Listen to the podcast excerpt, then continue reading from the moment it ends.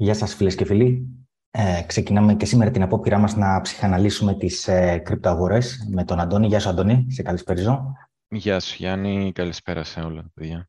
Λοιπόν, δώστε μου ένα confirmation και πάλι λίγο για, το, ε, για τον ήχο μου, γιατί τώρα είμαι πάλι με καινούργιο μικρόφωνο και κάθε φορά που βάζω μικρόφωνο ενδεχομένως ε, πρέπει να αλλάξω και τα settings στο, ε, στο Zoom, αλλά τώρα ίσως είναι λίγο καλύτερα. Για πείτε μου να δω και ένα σχόλιο και ξεκινάμε. Λοιπόν, ε, στο μεσοδιάστημα μέχρι να δω και το δικό σας feedback για τον ήχο. Ε, θέλω πρώτα απ' όλα να πούμε δύο λόγια για το χορηγό μας, ο οποίος όπως ξέρετε είναι η Binance.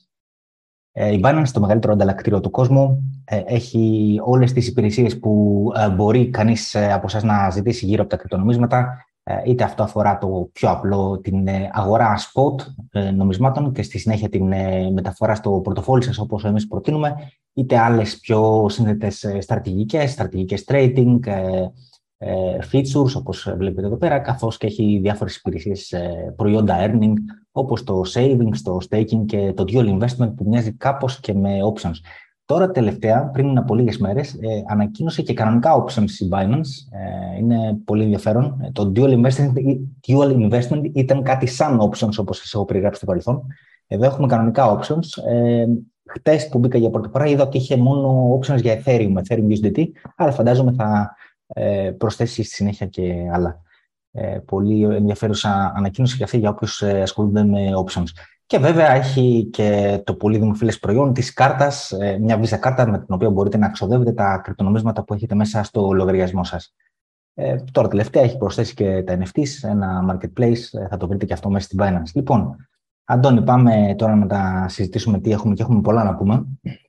Πιστεύω, πιστεύω και ο κόσμος τώρα το περιμένει το, αυτό το live. Ε, να πω, θα πω τώρα, εντάξει, είχαμε, ένα, είχαμε δύο μεγάλα γεγονότα, έτσι. Καταρχήν να πω ότι είναι μια υπέροχη μέρα, νομίζω εγώ, και είναι φανταστική και η εβδομάδα που πέρασε από την προηγούμενη φορά μέχρι τώρα. Δηλαδή, ε, νομίζω, ε, την, την, την είδαμε, ας πούμε, την, ε, την παρτίδα με ακτινογραφία που παίχτηκε ε, καταρχήν να πω ότι είμαι πολύ ευχαριστημένος με τον τρόπο που εξελίχθηκαν τα πράγματα, ενώ ε, στην εκπομπή πριν δύο εβδομάδες είχα πει για τα τρία επίπεδα 21, 21.700, 22.500 και 23.100, στα οποία θα μπορούσαμε να κάνουμε bounce.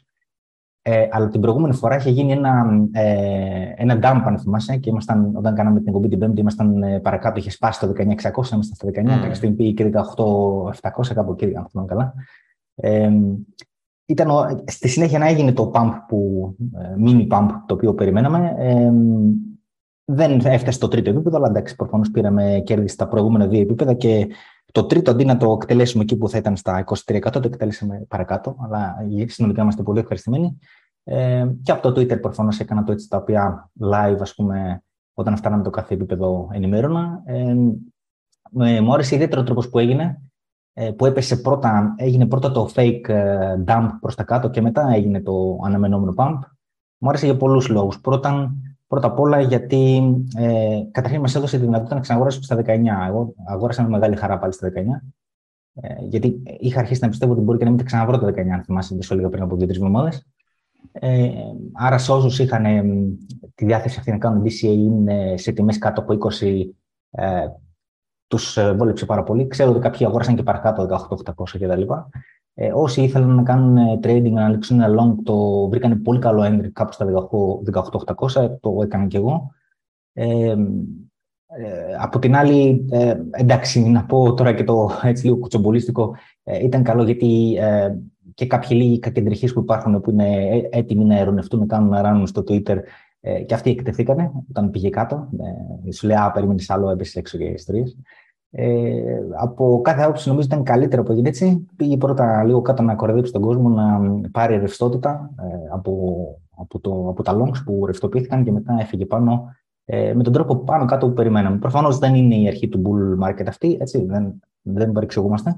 Είναι απλά ένα scam pump, ένα mini bear market rally το οποίο μας έδωσε τη δυνατότητα να κάνουμε ένα μικρό κέρδος. Προφανώς δεν κάναμε 700% έτσι, κάναμε ένα 15% ε, για να ε, συνεχίσουμε πούμε, να αυξήσουμε το πορτφόλιό μας, να κάνουμε στη συνέχεια τις ε, οριστικές τοποθετήσεις.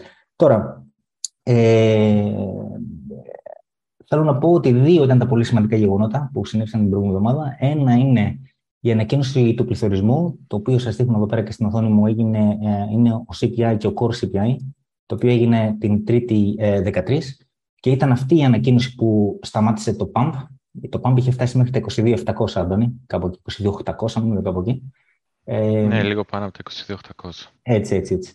Και σταμάτησε ακριβώς την ώρα που έγινε η ανακοίνωση. Ο λόγος για τον οποίο σταμάτησε ε, ήταν. Ε, υπάρχουν δύο λόγοι. Ο πρώτος, ο πιο μικρός, είναι ότι ο CPI, ο απλός CPI, εδώ πέρα βλέπουμε το month over month, ενώ η εκτίμηση ήταν ότι θα έπεφτε 0,1%, τελικά αυξήθηκε 0,1%. Ε, και αυτό δεν είναι τόσο σημαντικό, γιατί σου λέω όλο εντάξει, μόνο η απόσταση, δηλαδή από τη μείωση στην αύξηση, πώς είναι. Εντάξει, ε, αλλά ακόμα και αυτό δείχνει ότι δεν υπάρχει τάση μείωση, έστω και μικρή, αλλά υπάρχει τάση αύξησης. Αλλά το πιο σημαντικό από όλα ήταν στον core CPI, που είναι κυρίως ε, το μέγεθος που κοιτάει η Fed, γιατί δεν έχει μέσα το, την ενέργεια και τα τρόφιμα τα οποία είναι ανελαστικέ δαπάνες, δηλαδή σε ό,τι τιμή και να πάνε, ο άλλος είναι αναγκασμένος να τα, αναγκασμένος να τα καταναλώσει. Ε, αυτό είναι, πιο, είναι αυτό που λένε το stubborn inflation, δηλαδή άμα πάει εκεί πέρα ο inflation στα άλλα τα εκτός ενέργειας και τροφίμων, θεωρείται ότι είναι πιο δύσκολο μετά να φύγει. Σε αυτό λοιπόν το ε, πολύ κομβικό ε, δίκτυ, ε, εκεί που εκτίμηση ήταν για 0,3%, ε, αύξηση είναι 0,6%, που είναι σημαντική. Ε, δηλαδή το core CPI συνεχίζει να αυξάνεται. Δεν, δεν έχουμε βρει. Ε, νομίζω είχαμε κάνει ένα μικρότερο ελάχιστο και ξαναπήγαμε και συναντήσαμε το μέγιστο. Τώρα δεν έχω ακριβώς το διαγράμμα μπροστά μου. Αλλά η εικόνα του, CP, του core CPI είναι πολύ αρνητική. Δεν δείχνει να έχει κάνει top καν. Ενώ ο CPI έχει κάνει top. Έκανε top πριν από δύο-τρεις μήνες, πότε ήταν με το 9,1. Ε, λοιπόν, με το που είδαν αυτό το πράγμα, αυτά τα δύο ε, ανακοινώθηκαν και τα δύο την ίδια ώρα. Με το που είδαν αυτά τα πράγματα οι αγορές, έγινε το dump. Ε, απότομη, πολύ απότομη πτώση του bitcoin και διάφορων ε, άλλων νομισμάτων και προφανώς και του, και το S&P και διαφόρων asset. Νομίζω ότι τα πάντα πέσανε εκείνη την ώρα. Και το ευρώ έπεσε εκείνη την ώρα. Δεν ξέρω αν το έτσι, Αντώνη. Ε, ναι, γιατί θεωρείται, όπως έχω πει και άλλη φορά, ότι είναι ας πούμε λίγο risk ε, currency. Επειδή η Ευρώπη είναι εκτεθειμένη σε πολλά emerging markets, σε ανερχόμενες, αναδυόμενες οικονομίες, ε, πιστεύω γενικότερα ότι είναι ένας δείκτης ρίσκου και το ευρώ για πολλούς.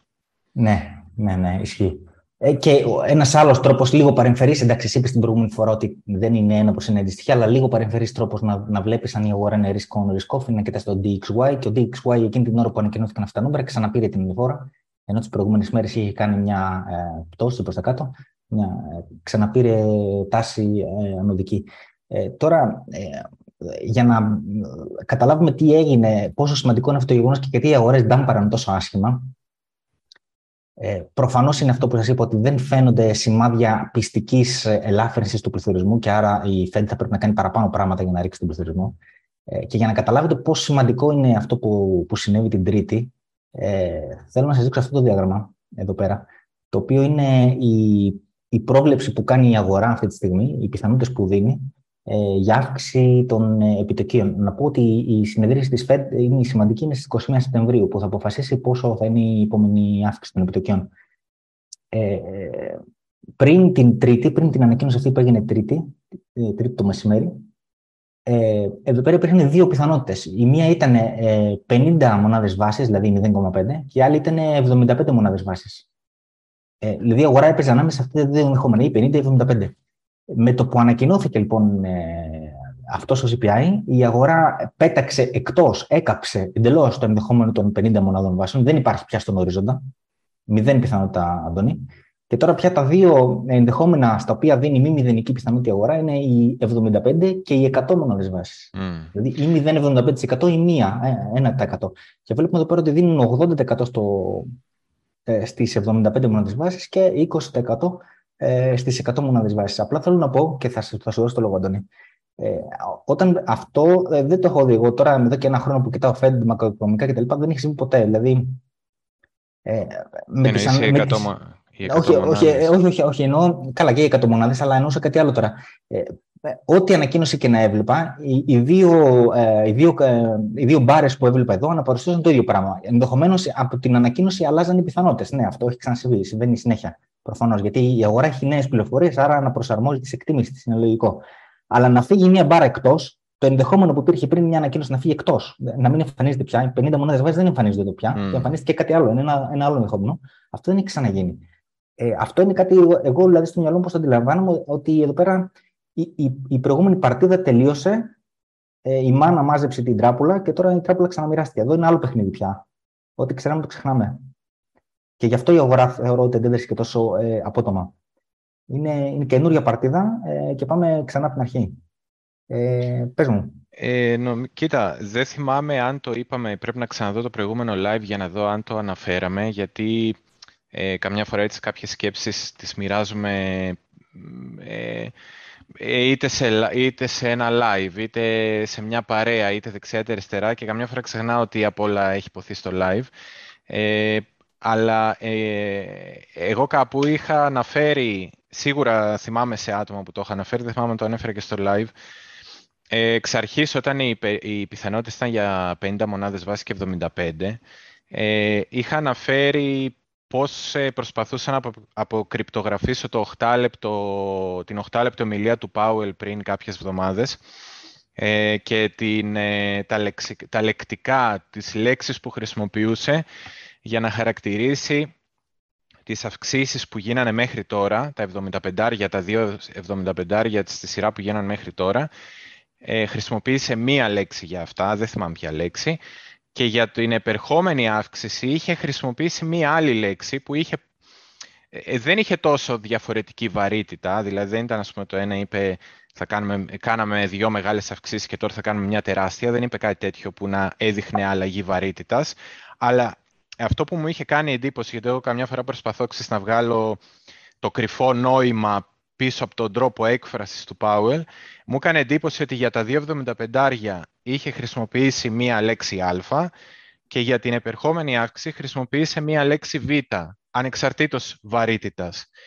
Και ήδη εμένα από τότε μου είχε μπει στο μυαλό ότι εγώ, εγώ ήμουν σίγουρος ότι το 50 δεν παίζει, 50 μονάδες βάσης, ε, και σκεφτόμουν ότι μάλλον θα είναι 75 και άφηνα μία μικρή πιθανότητα ε, για 100 μονάδες βάσης για να, ε, πώς το λένε, να διαλύσει κάθε όνειρο και κάθε συνεφάκι που μπορεί να έχει οποιοδήποτε για το ότι η Fed, ξέρω εγώ, ε, θα αναγκαστεί να κάνει κολοτούμπα, δεν την πιστεύουμε, ο πληθωρισμός θα πέσει έτσι εύκολα, είμαστε στο mm. τέλος.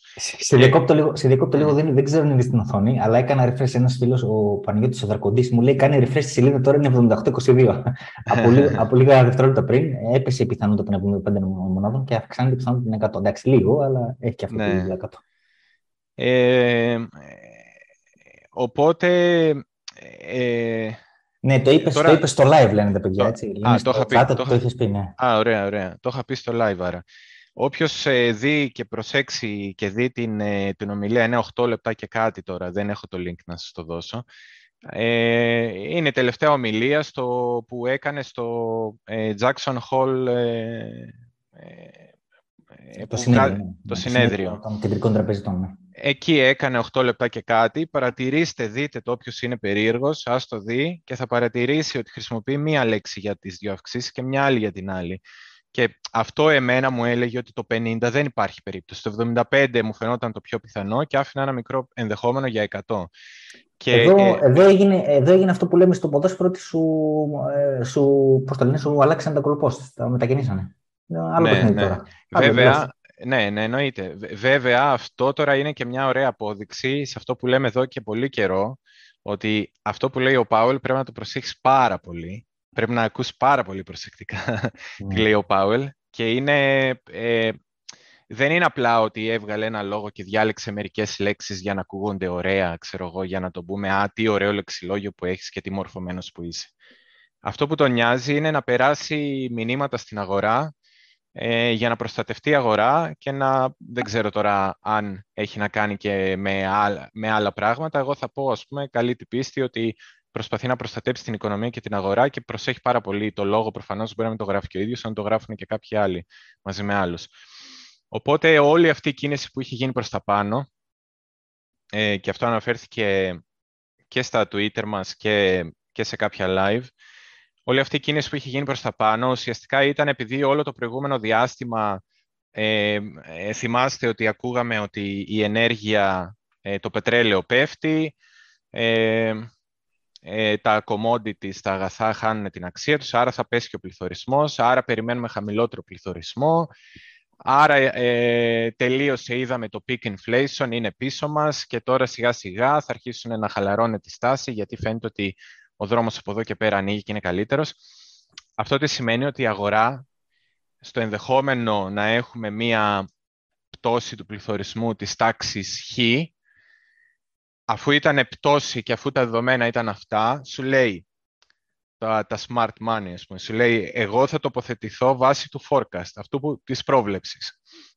Άρα η τοποθέτησή μου, αφού πέφτει ο πληθωρισμός, θα πρέπει να είναι πιο νωρίς ευνοϊκή προς τα πάνω για τις τιμές. Δηλαδή για ένα καλύτερο μέλλον θα πρέπει να είναι η τοποθέτησή μου, άρα να αυξήσω το ρίσκο μου.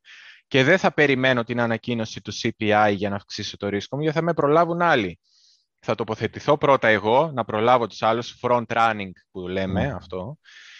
Και όταν βγει η ανακοίνωση, μανατζάρω εκείνη τη στιγμή το ρίσκο μου. Γιατί; Το ρίσκο είναι μικρότερο αν κάνεις front running σε αυτή την περίπτωση για καλά νέα εφόσον το forecast είναι θετικό. Γιατί αν τελικά το actual, το πραγματικό, είναι χειρότερα τα δεδομένα από τα αναμενόμενα, απλά πουλάς με κέρδος, αφού έχεις τοποθετηθεί πιο νωρίς. Με το που δεις τα κακά μαντάτα, βγαίνεις και με κέρδος αν, τα ενδεχο... αν το, ε, τα actual, τα πραγματικά δεδομένα είναι καλύτερα από τα προβλεπόμενα και η αγορά πρέπει να φύγει προς τα πάνω, εσύ έχεις ήδη τοποθετηθεί από πιο χαμηλά ε, και αν, αν χρειαστεί να τοποθετηθείς περισσότερο, είσαι ήδη ε, σε μία αποτίμηση, δηλαδή έχεις, κάνει, έχεις διανύσει ήδη ένα δρόμο, ε, έχεις προεξοφλήσει ήδη ένα κομμάτι των καλύτερων νέων Άρα δεν χρειάζεται να κάνεις μεγάλο κατσάπ και να χάσεις ε, μεγάλο ποσοστό κέρδους ή να πάρεις μεγάλο ρίσκο γιατί θα μπεις πολύ ψηλά κάτι ξαφνικά. Ε, αυτό είναι το νόημα του front running και αυτό είναι το νόημα της πρόβλεψης. Από τη στιγμή ναι. που η πρόβλεψη ήταν χειρότερη, η αγορά έπρεπε να διορθώσει γιατί είχε προεξοφλήσει καλύτερα γεγονότα. Ναι, και, να ε, ξέρετε, και να ξέρετε, όλοι σας, ο το ξέρει, αλλά το λέω για να το ακούσουν κι άλλοι, ότι ε, πολύ μεγάλο ποσοστό του trading, μεγάλο volume γίνεται αυτόματα από αλγόριθμους. Οπότε οι αλγόριθμοι κοιτάζουν πιθανότητες. Λέει εδώ οι πιθανότητες αλλάξανε, δεν, το ενδεχόμενο 50 έχει 0 πια, ενώ το ενδεχόμενο ε, 100 μπήκε στο προσκήνιο, άρα ε, αλλάζουν τα πάντα με τη μία, με το πάτημα ενός, ε, μέσα σε ένα δευτερόλεπτο, δηλαδή που, και λιγότερο από δευτερόλεπτο που κάνει την επεξεργασία των νέων δεδομένων, ε, βγάζει αυτό το, αυτή την κατανομή των πιθανότητων και ανάλογα με κατανομές πιθανότητων ε, και του, του rate, το οποίο είναι το πιο σημαντικό της Fed, αλλά και άλλων στατιστικών στοιχείων, ε, με βάση κατανομές πιθανότητων του όλα αυτά. Επομένως, αν αλλάξει κατανομή ε, απότομα, μέσα σε ένα δευτερόλεπτο, όπως άλλαξε εκείνη την ώρα που ανακοινώθηκε το CPI, ε, αυτή η κατανομή αντικατοπτρίζεται αμέσως στις στις αγορές. Γι' αυτό είδατε απότομη πτώση. Δηλαδή, η πτώση έγινε και στον SP και στα Κρήτο και παντού, έγινε μέσα σε ένα πεντάλεπτο και λιγότερο, Mm. Ήταν ακριά. Ε, ναι, και ε, ξέρεις τώρα κάποιος θα πει εντάξει ρε παιδί μου, τώρα το forecast έπεσε έξω 0,2%. Σιγά, δεν είναι 8,1 ο πληθωρισμός, είναι 8,3. Ε, δεν έχει να κάνει τόσο με τη διαφορά, έχει να κάνει με το ρυθμό που μειώνει το πληθωρισμός. Δηλαδή, αν είχαμε πέσει από το 8,5 στο 8,1, η διαφορά είναι 0,4 και αν συνεχίσουμε με αυτό το ρυθμό, μέχρι το τέλος του χρόνου, για παράδειγμα, έχουμε άλλους τρεις μήνες, άρα θα είχαμε άλλο 1,2 κάτω, θεωρητικά, αν κρατούσαμε τον ίδιο ρυθμό και με βάση το ότι έχουμε μια πολιτική σύσφυξη, θα μπορεί ενδεχομένως αυτός ο ρυθμός να αυξανόταν και όλας ο ρυθμός μείωσης του πληθωρισμού. Άρα μέχρι το τέλος του χρόνου τα νούμερα να ήταν αρκετά καλά για να χαλαρώσει λίγο τη στάση η Fed. Όταν όμως από το 0,4 πτώση πας ας πούμε, σε ένα 0,2 και πήγες από το 8,5 στο 8,3, αμέσως αμέσως βλέπεις ότι μέχρι το τέλος του χρόνου, αν συνεχίσουμε αυτό το ρυθμό, ε, θα έχουμε παράδειγμα ναι. 0,6 ναι. πτώση. Και το, και, θα το είμαστε είναι, στο... και το πιο ανησυχητικό ήταν και ο κόρος CPI, ο οποίος δεν μέθηκε καν, αυξήθηκε.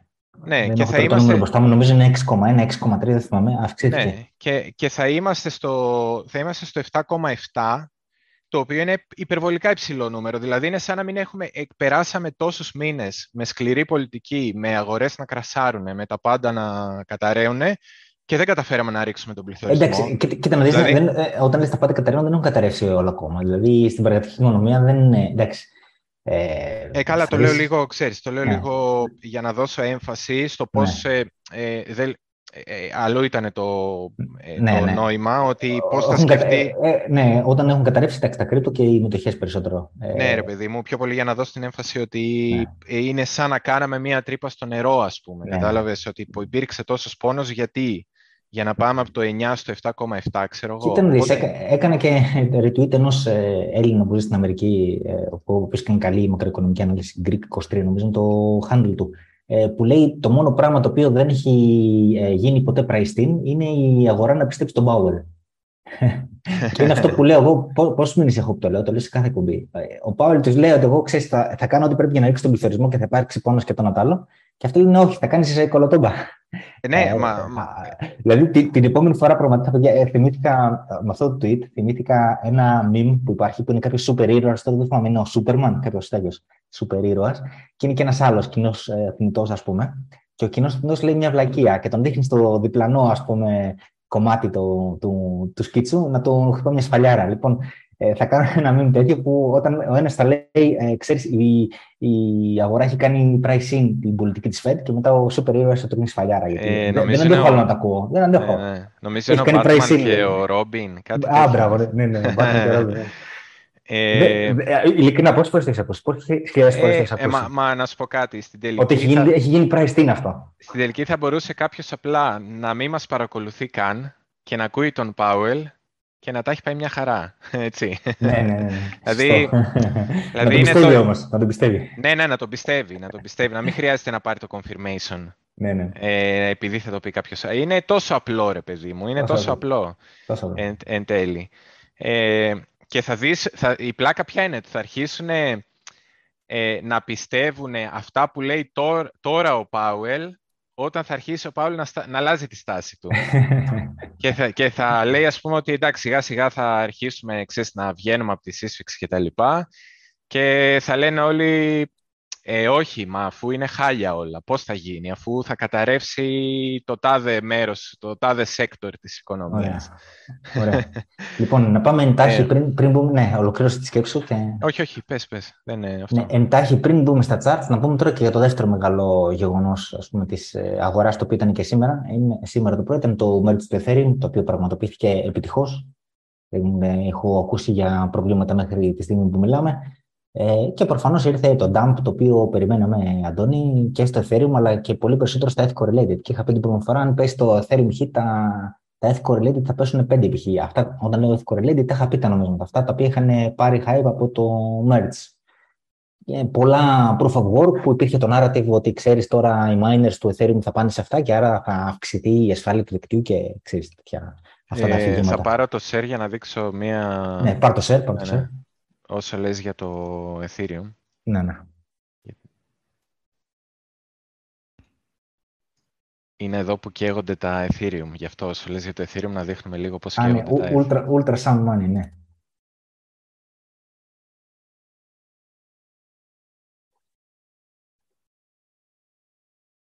Ε, φαίνεται έτσι, νομίζω μπορείς ναι, ναι, ναι, ναι, ναι, φαίνεται.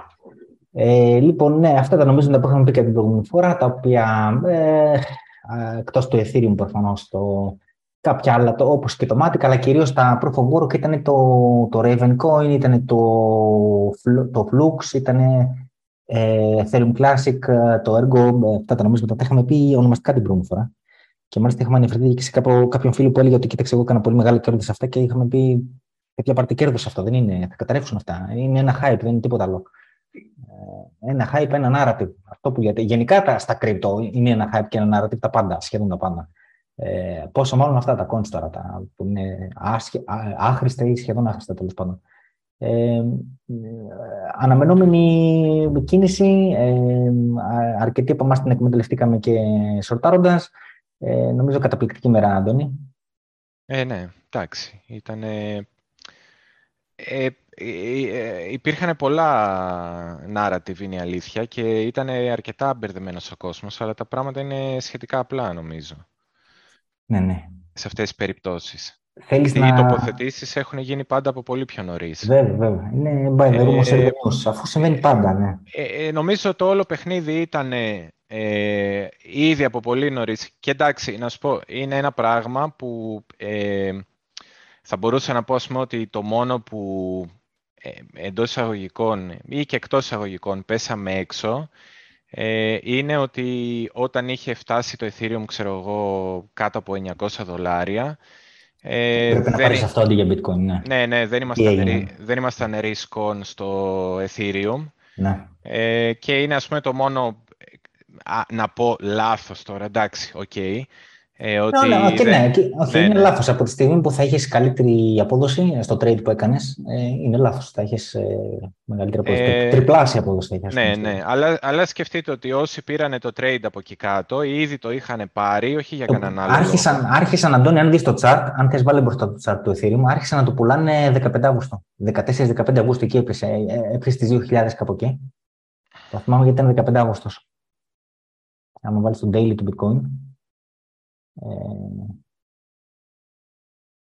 ναι. Του το... Bitcoin, λέω, του Ethereum, συγγνώμη. Ethereum, ναι, ναι. Ε, πήγαινε στο 15 Αύγουστο, θα το βρεις, ναι. Ε, λίγο μετά.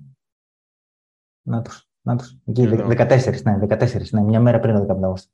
Εκεί έγινε, παιδιά. Δηλαδή, ε, όποιος αγόρασε από τις 15 και μετά έκανε λάθος. Ε, καλά, εντάξει, είναι κάποιοι traders και scalpers που αγοράζουν και πουλάνε μετά από μια ώρα με κέρδος. Εντάξει, μπράβο τους, ε, καλά κάνουν. Δεν μιλάμε τώρα για αυτό. Αλλά θέλω να πω, ένας που αγόραζε με βάση το narrative του Ethereum μετά τις 14 Αυγούστου ήταν λάθος. Ε, οι αγορές για το merge έγιναν εδώ. Εκεί. Ουσιαστικά. Και, και, και πουληθήκαν, έχει accumulation. Ναι. Και πουληθήκαν με αποκορύφωση 14. Καλά, είχε αρχίσει από νωρίτερα το distribution, αλλά η κορυφή, η αποκορύφωση έγινε 14. Εκεί έγινε το, το, το πράγμα, έπαθε έμφραγμα. Δεν υπήρχαν πια ικανοί ε, αγοραστές, ναι, αγοραστικοί όγκοι. Ε, και προφανώς και άλλα νομίσματα που κορυφώσαν χτες ε, ή τις προηγούμενες μέρες, όπως ε, Flux, ε, την προηγούμενη εβδομάδα ίσως. Ε, ναι, Flux, ε, Ethereum Classic, αυτά τα correlated τέλος πάντων που επηρεάζονται το και αυτά προφανώς θα κάνουν τη διόρθωσή τους. Δεν ήταν να αγοραστούν δηλαδή τώρα τις τελευταίες μέρες. Ήταν κρίμα να πάνε να τα αγοράσει κάποιος γιατί πίστεψε στο narrative. Ε... Το narrative είναι, να το πούμε αυτό, το narrative, όταν κάποιος ε, βλέπει ότι πατάνε το κουμπί ενός narrative πολύ, είναι, ε, ή, ή ενδεχομένως δεν ξέρουν τι κάνουν και απλά το μεταφέρουν παπαγαλίστικα γιατί δεν καταλαβαίνουν, ή αν καταλαβαίνουν, τότε αυτό που κάνουν είναι απλά ψάχνουν ε, πολιτές. Ψάχνουν σε κάποιους να πουλήσουν. Ναι. Για να, για να έρθει να πουλήσει, ενώ έχει ανεβεί ήδη πάρα πολύ το Ethereum ή κάποιο άλλο νόμισμα, χείο νόμισμα, αυτό γίνεται συνέχεια στα κρυπτο. Ε, δεν θέλω τώρα να το κατηγοροποιήσω ότι είναι μόνο στο Ethereum, στο οποιοδήποτε νόμισμα για να βρω κάποιους να πουλήσουν, παρόλο που οι τιμές είναι πολύ ακριβές, γιατί έχει ανέβει πάρα πολύ, έχει κάνει μια απότομη άνοδο, ε, πρέπει να φτιάξω ένα αφήγημα. Να, να τον πείσω τον άλλο να, να το φάει. Και να του ξεφορτώσω πάνω τα νομίσματα. Αυτό το παιχνίδι συμβαίνει. Ε, Σας το λέμε ομά. Ε, κάποια ε, μπορεί να αντιπαθούν ίσως και τον τρόπο που τα λέω έτσι, αλλά ε, έτσι είναι. Ε, αυτή είναι η αλήθεια. Το, είμαι βέβαιος γι' αυτό και θα τη μεταφέρω. Τώρα ο καθένας πιστέψει ότι θέλει από εκεί πέρα. Ε, και σκέψω ότι για το, για το merge, αν θυμάμαι καλά, είχαν από πάρα πολύ νωρίς. Κάπου Απρίλιο-Μάη δεν είχαν ξεκινήσει η πρώτη φορά να μιλάνε.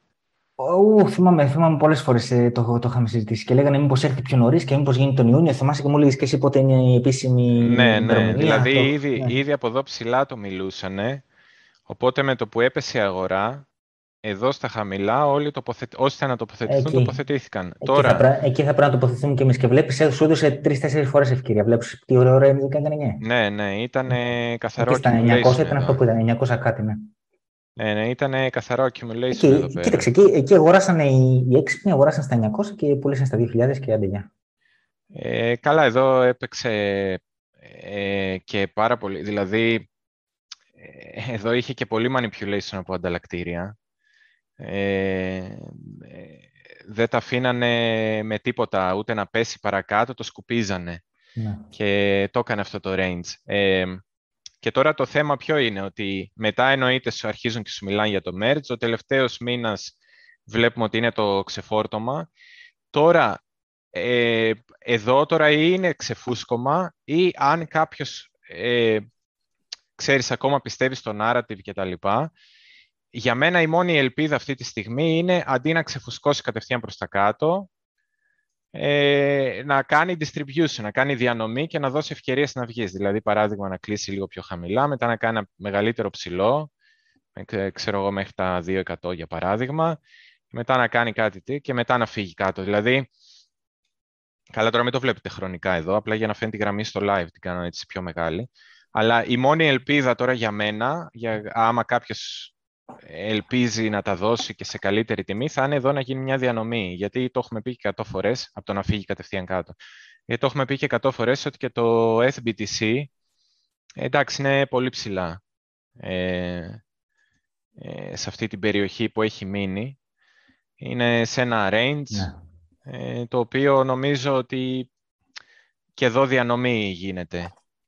Ε, δεν πιστεύω ότι θα γίνει flippening. Δεν βοηθάνε οι συνθήκες και δεν είμαστε σε μια φάση που μπορούν να πάρουν ρίσκο άνθρωποι με πολλά χρήματα για να πιστέψουν, ξέρεις, να μπουν από νωρίς, να τοποθετηθούν με πάρα πολλά χρήματα και να μην κουνηθούν ό,τι και να συμβεί στην οικονομία, με το σκεπτικό ότι θα γίνει flippening και από εδώ και πέρα θα ξεκινήσει η χρυσή εποχή του Ethereum, ας πούμε, και δεν ξέρω, θα έχουμε υπτάμενα αυτοκίνητα και θα ζούμε σε σπίτια που θα είναι στον ουρανό, θα αιωρούνται.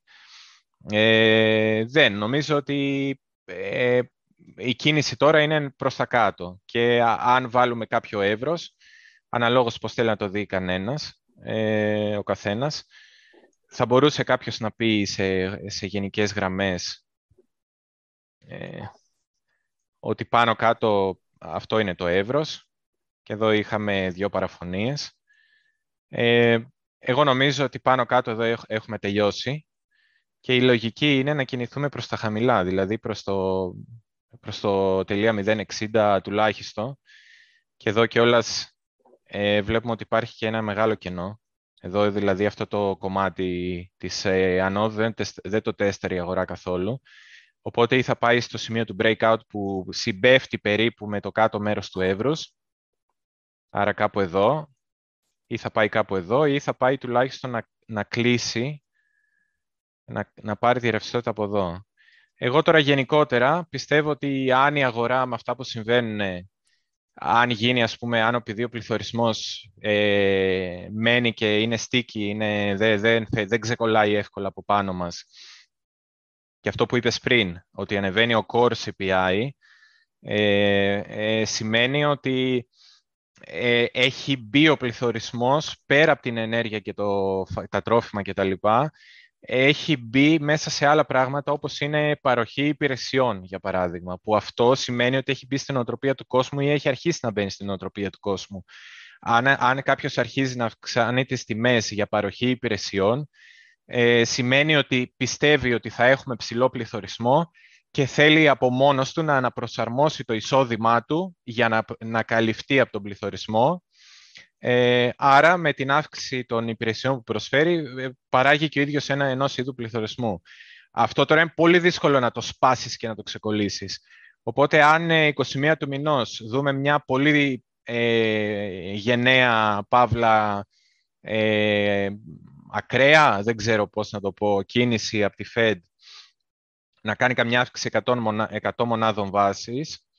Ε, εγώ πιστεύω ότι ε, μετά θα μιλάμε ότι η αγορά έχει περιθώρια να δει και τουλάχιστον να τεστάρει τα προηγούμενα χαμηλά και ίσως να κινηθεί και χαμηλότερα. Ε, στα κρύπτο δεν ξέρω. Στον, ε, στον SPX εγώ πιστεύω ότι ε, τουλάχιστον να τεστάρουμε τα προηγούμενα χαμηλά και για μένα, ας πούμε, ένα safe σημείο για να έλεγα ότι α, εντάξει, μάλλον είδαμε τον πάτο, θα ήταν 2.300 με 3.500, ε, sorry, 3.200, 3.200, 3.300 με 3.500 στον SPX. Οπότε αν δούμε ένα τέτοιο ακραίο σενάριο, δεν μπορεί τώρα το Ethereum, παρότι έκανε merge και όλα αυτά και είναι κάτι μαγικό, ας πούμε, δεν ξέρω ποιο μπορεί να είναι το narrative. Ε, ε, πιστεύω ότι θα δούμε χαμηλότερες αποτιμήσεις. Δηλαδή, για μένα το καλύτερο σενάριο θα ήταν κάποια στιγμή να σπάσει και αυτό το range και να κάνουμε accumulation πιο χαμηλά, έτσι ώστε στο επόμενο run να έχουμε περιθώρια. Και ένα πράγμα που λέω εγώ για το narrative του flippening είναι ότι δεν θέλετε να συμβεί το flippening. Ε, το καλύτερο για μένα είναι όσο θα περνάνε τα χρόνια και οι κύκλοι, ε, το FBTC να κάνει χαμηλότερα υψηλά, να έχει μια πτωτική πορεία παρότι θα ανεβαίνει η τιμή του σε USD, ε, να μειώνεται η απόδοση του ουσιαστικά, όπως γίνεται και με το BTC, ε, και τα χρήματα να πηγαίνουν και σε άλλους ανταγωνιστές που θα κάνουν και εκείνη μια πολύ ωραία δουλειά και κάθε ένα market θα έχει το δικό του νης, δηλαδή θα έχει το δικό του ατού, ας πούμε, το δικό του σημείο που υπερέχει. Μπορεί να έχεις ένα L1 δίκτυο που θα είναι παράδειγμα πολύ καλό για DeFi, ένα άλλο L1 δίκτυο που θα είναι άψογο για NFT και Metaverse και ένα άλλο που θα είναι για κάτι άλλο, δεν ξέρω. Ε, αλλά για μένα το, το λογικό και το καλό είναι ε, αυτή η τάση του Ethereum να συνεχιστεί. Τώρα δεν ξέρω με, ποια, με ποιο τρόπο. Θα είναι, θα είναι κάπως έτσι η καμπύλη, θα είναι ευθεία, δεν ξέρω. Αλλά για μένα θα ήταν αυτό το, το normal και δεν σπάει καμία ισορροπία στα κρύπτο γενικότερα. Γιατί αν αρχίσουν τα flippening του flippening ο flippening, μετά δεν άμα γίνει μία φορά το flippening, μπορεί να γίνει άλλες 100. Άρα μετά λίγο ε, υπάρχει μια ανησυχία για μένα. Θα υπάρξει μια ανησυχία στην αγορά για το ποιο θα είναι το επόμενο coin που θα κάνει flippening. Και ναι, ε, στη, μεγάλη αναμπουμπούλα, ναι, στη μεγάλη αναμπουμπούλα αυτό που κάνουν ε, τα μεγάλα κεφάλαια και τα funds που τα θέλουμε για να μας παμπάρουν τις τσάντες μας και να βγάλουμε χρήματα, ε, θα κάτσουν on the sideline και θα περιμένουν. Ναι. Θα περιμένουν να δουν πού θα κάτσει η μπίλια. Ναι. Η μπίλια δεν θα ρισκάρουνε. Σου λέει κάτσε, περίμενε, εδώ άνοιξε το κουτί της Πανδώρας τώρα. Περίμενε να δούμε τι θα γίνει. Ε, Άρα για μένα δεν θέλει, όσο F και να είσαι, δεν θες να δεις flippening. Ε, άρα για μένα με αυτό το, το σκεπτικό, ε, εγώ ας πούμε το, τα λεφτά μου θα τα έβαζα στο ότι δεν θα γίνει flippening και ότι από εδώ και πέρα το FBTC θα πρέπει να δίνει μικρότερες αποδόσεις σε κάθε κύκλο και η ευκαιρία για να αγοράσεις Ethereum για μένα θα είναι κάτω από αυτό το range. Εδώ έχουμε ένα εύρος. Καλά που το λες, γιατί υπάρχουν κάποιες ερωτήσεις που λένε πότε θα αγόραζες ας πούμε, ξανά. Ναι, για μένα η ευκαιρία θα ήταν εδώ μέσα, ας πούμε. Ε, κάτω, κάτω από εδώ. Τώρα δεν ξέρω πόσο κάτω. Εγώ, εγώ πούμε, από διάφορα πράγματα που βλέπω, ε, γενικότερα κάτω από τα, κάτω από τα 0,60, εμείς σου πω κάτω από, τα, από το χαμηλό που είδαμε, κάτω από τα 0,50. Ε, τώρα υπάρχουν πολλές απόψεις, ε, πολλοί, πολλοί τρόποι που μπορεί να το δεις για το πού είναι καλό σημείο για αγορές. Αυτό δεν εξαρτάται μόνο από το FBTC, αυτό εξαρτάται από χίλια δύο πράγματα. Τι θα κάνουν οι αγορές, πώς θα είναι το επόμενο διάστημα. Ε, αυτό μπορώ να πω με σιγουριά, οι καλές αγορές είναι κάτω από το 0,60 για μένα, για long term, με βάση το σκεπτικό που σας είπα. Αν πιστεύει κάποιος ότι είναι θέμα χρόνου να γίνει το flippening, τότε αυτό που σας λέω είναι μια βλακία και μισή. Και οι καλές αγορές για εσάς που πιστεύετε ότι το, το flippening είναι αναπόφευκτο, οι καλές αγορές για εσάς είναι εδώ μέσα κοντά στο 0,60, λίγο κάτω, λίγο πάνω, μέχρι το 0,63. Για εσάς που πιστεύετε ότι το flipping θα γίνει, οι καλές αγορές είναι εδώ. Για όσους πιστεύετε ότι το flipping δεν θα γίνει, οι αγορές είναι πιο κάτω. Και αρχίζει μετά να σκέφτεσαι ε, πού μπορεί να είναι η περιοχή ενδιαφέροντος. Έχει διάφορα σημεία. Ε, εγώ θα έλεγα εδώ κάτω από το τελεία 045 ότι αρχίζουν να είναι πολύ θελκτικές ε, οι τιμές. Και γενικότερα ένα πράγμα που συζητούσα με κάποιον ε, ε, σήμερα, είδαμε μέχρι τώρα ε, πολύ καλές τιμές στα alts, φτηνά alts, αλλά εκτός κάποιων λίγων εξαιρέσεων, ε, δεν ένιωσα εγώ ότι στα περισσότερα alts, ας πούμε, που κοιτάει κάποιος να τοποθετηθεί, δεν, ένιωσα, δεν, δεν ξέρω εγώ τώρα αν ένιωσα το συνέστημα ότι είναι σαν να κλέβεις εκκλησία που λες εσύ. Και λίγο με προβληματίζει αυτό. Ναι. Ε, οπότε και έτσι για το F και το MERGE και το FBTC και που είναι καλό να αγοράσεις, ε, θεωρώ ότι ενώ είδαμε πάρα πολύ καλές τιμές και τα 900 δολάρια στο Ethereum ήταν μια καλή τιμή, δεν ξέρω αν, αν μπορεί να κατηγοριοποιηθεί στην, ε, στην περίπτωση είναι σαν να κλέβεις εκκλησία. Εσύ τι λες; Τα 900, ε, κοίταξε, τα 900 τον Ιούνιο ενδεχομένως ναι. Ε, τώρα θα μου πεις το βλέπεις από πίσω. Ναι, δεν το πήραμε, άρα κάναμε λάθος. Ε, mm. Αυτό είναι ξεκάθαρο. Ε, αλλά ενδεχομένως θα μπορούσε τότε να το σκεφτεί κάποιος, παρόλο που σωστά λέει ο JSOA ότι τότε δεν το παίρνει στα 900 γιατί είναι σαν να πιάνεις μαχαίρι, ε, να ευκάτσει λέει. Έχει mm. και αυτό τη λογική του που λέει και γι' αυτό δεν το πήραμε και εμείς φοβηθήκαμε. Ε, αλλά τέλος πάντων, κάποιος ο οποίος ε, θα το σκεφτόταν ως εξής, θα μπορούσε να το πάρει. Γιατί σου λέει, εντάξει, μπορεί τώρα όλα να πέφτουν, αλλά κάπου θα βρουν ένα ελάχιστο. Ε, και στη συνέχεια από όλα τα κρυπτονομίσματα και από το bitcoin ακόμα, ε, το ethereum είναι αυτό που έχει μπροστά του ε, ένα αφήγημα. Ένα, δεν λέω τώρα μεγάλα λόγια, τουλάχιστον έχει ένα αφήγημα να το πουλήσει, ξέρεις, να πάρει hype κτλ. Ε, δεν είχε, είχαν άλλα έτσι σημαντικά upgrades. Δηλαδή, ακόμα και, και άλλα που μπορεί να είχαν, ε, αυτό το, το γεγονός του Ethereum τα υπερσκέζει όλα. Δηλαδή, τραβούσε πάνω τα φώτα της δημοσιότητας. Mm. Και κάποιος μπορεί, μπορεί να το δει έτσι. Δηλαδή, σαν να σου λέει, ε, ακόμα και εμείς κάναμε αγορές τότε, Αντώνη. Αγοράζαμε bitcoin, θυμάσαι, 20, 19, 18, αγοράσαμε. Εγώ αγόρασα και εσύ θυμάμαι. Ναι, ναι. Ε, όταν έπεφτε. Την ίδια στιγμή δηλαδή, που παίρναμε ένα ρίσκο να μπούμε στην αγορά, γιατί ήμασταν εκτός, εγώ ήμουν εντελώς εκτός μέχρι τότε. Ναι, ναι. Ε, θα μπορούσε να πει κάποιος, ξέρεις, εγώ τα μισά μου κεφάλαια δεν θα τα βάλω στο bitcoin, θα τα βάλω στο ethereum ακριβώς με αυτή τη λογική. Ότι ξέρεις, έχει, έχει ένα narrative να πάει στο κοντινό χρονικό διάστημα πάνω. Θα μπορούσε. Ε, Εμείς δεν το κάναμε, κάναμε λάθος. Το ξαναλέω. Δεν, δεν είναι βαφκαλιζόμαστε εδώ πέρα, ήταν λάθος. Ε, αλλά λέμε πώς εξελίχθηκαν τα πράγματα. Από εδώ και πέρα όμως τώρα, γιατί η ερώτησή είναι τι κάνουμε από εδώ και πέρα. Ρωτάς μάλλον αν τα 900 είναι καλή τιμή από εδώ και πέρα, έτσι δεν είναι; Ναι, ναι. Ε, είναι, είναι, okay. είναι καλή τιμή. Είναι σαν να κλέβεις εκκλησία. Εμένα αυτή είναι η ερώτησή μου. Όχι, και επειδή τη συζητήσαμε εκτενώς αυτό, αυτό το θέμα, το συζητήσαμε εκτενώς τη Δευτέρα στο άλλο το λεπτό μεριά εξαρτημένων. Ε, για οποιοδήποτε νόμισμα. Δεν είναι, αυτό που θα πω τώρα δεν ισχύει μόνο για το Ethereum, ισχύει για οποιοδήποτε νόμισμα. Εάν κάποιος είναι trader και θέλει να πάρει ένα νόμισμα γιατί έκανε την τεχνική του ανάλυση και έχει σκοπό να το πουλήσει, ξέρω εγώ, αύριο, μεθαύριο, σε μια εβδομάδα, δεν ξέρω πότε, σύντομα, με γεια του με χαρά του να το πάρει, ξέρει τι κάνει ενδεχομένως ή μπορεί να μην ξέρει, δεν, δεν ξέρω, αλλά δεν, ε, δεν θα τον κριτικάρω εγώ. Είναι, ο καθένας κάνει ό,τι θέλει, έχει, έχει την τακτική του. Ε, αν όμως κάποιος είναι hodler, γιατί μιλάμε τώρα για την, τη λογική του hodler, που λέει θα το πάρω και θα το κρατήσω ρε παιδί μου για τον bull που θα έρθει να το πουλήσω, ξέρω εγώ, το 25. Κάποια στιγμή μέχρι το 25. Ε, ε, κάπου εκεί το υπολογίζουμε το, την κορύφωση του επόμενου.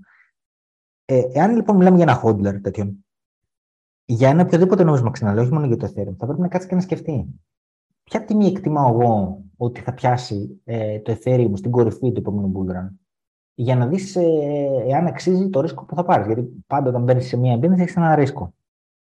Ε, και ειδικά σε ένα altcoin. Έτσι. Υποθετικά το, το bitcoin είναι πιο στιβαρό, ε, γι' αυτό δίνει και λιγότερο reward. Έτσι. Lower risk, lower reward. Ε, όταν, από τη στιγμή που μπαίνεις σε ένα alt λοιπόν, και παίρνεις μεγαλύτερο ρίσκο, θα πρέπει να σκεφτείς τι εκτιμάω για το Ethereum.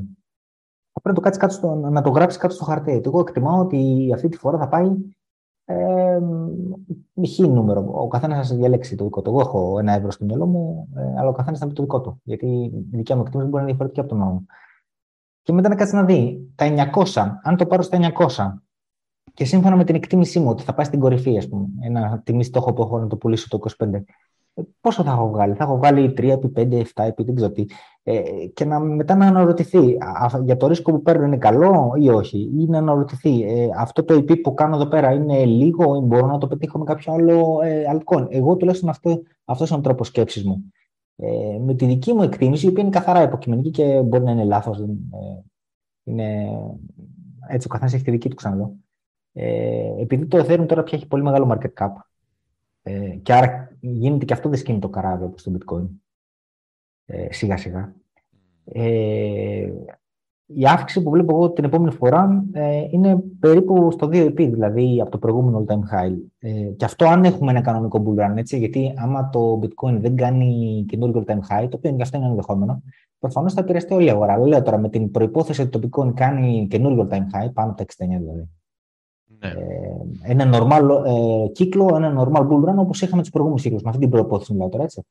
Ε, αν λοιπόν έχουμε ένα normal κύκλο ε, και με το, με, με, παίρνοντας ένα δεδομένο ότι το μέγιστο στον προηγούμενο κύκλο του Ethereum ήταν τα 4.800. Εγώ έχω στο μυαλό μου μια εκτίμηση από τα 7 μέχρι τα 10 χιλιάρικα εκεί. Να πω μια ένα μέσο όρο στα 8,5. Εντάξει. Και κάθομαι και σκέφτομαι τώρα. Πες ότι το παίρνω 900 και πάει στα 8,5 στο μέσο όρο του εύρου που σου είπα. Τι θα έχω κάνει, θα έχω κάνει λίγο κάτω από 10 πει, 9,5. Παίρνοντας ένα άλλο altcoin ε, που κάνω αντίστοιχα την εκτίμηση, ποια τιμή, σε ποια τιμή μπορεί να το πάρω και σε ποια τιμή μπορεί να πάει. Ε, αυτό το 9,5 επί ξέρω εγώ το κάνω ή δεν το κάνω. Εάν ε, δω ότι δεν μπορώ να το κάνω με άλλα, θα πάρω Ethereum. Αλλά αν δω ότι μπορώ να το κάνω με άλλα, θα πάρω τα άλλα. Ε, Αυτός είναι ο τρόπος σκέψης. Ε, για μένα, εγώ νομίζω ότι το 9,5 μπορούμε να το κάνουμε, αλλά ε, μάλλον ναι. να το κάνουμε παραπάνω, ε, νομίζω. Και νομίζω σχετικά εύκολα. Άρα πρέπει να βρει. Επομένω, δεν το έπαιρνα εγώ στα 900. Ναι, αλλά άμα το βρει παρακάτω, Μπράβο. κοίταξε να δεις. Mm. Ε, το οποίο δεν θα γίνει μάλλον, ε, έχει πολύ μικρή πιθανότητα να γίνει, να το πω έτσι. Ε, αν 5% πιθανότητα πούμε, πάει στα 400, ε, τότε θα το πάρω. Γιατί αν εκτιμάω εγώ ότι θα κάνει 8.500 κατά μέσον όρο, από τα 400 μέχρι τα 8.500 είναι πάνω από 20, ε, 20 επί. Ε, θα το πάρω, μου αρέσει το 20, το 20 επί. Δεν μπορώ να το κάνω εύκολα με πολλά άλλα νομίσματα. Καταλαβαίνεις. Ε, ναι, αυτό είναι ναι. σκεπτικό μου. Τώρα θα μου πεις, θα φτάσει στα 400, μάλλον όχι και γι' αυτό δεν θα το πάρω τελικά. Καταλαβαίνεις. Ναι, ναι.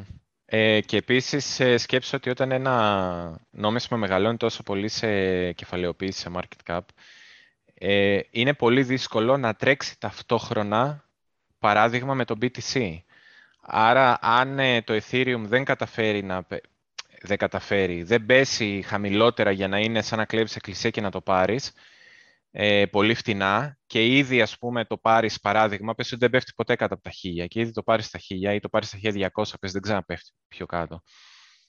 Ε, έχεις και λίγα επί, αλλά είσαι ήδη και αρκετά ψηλά και όταν θα τρέχει το BTC, πολύ πιθανό το Ethereum να μην μπορεί να τρέξει, γιατί μπορεί η αγορά να μην έχει εκείνη την περίοδο αρκετό χρήμα για να στηρίξει δύο νομίσματα με τεράστια κεφαλαιοποίηση ταυτόχρονα.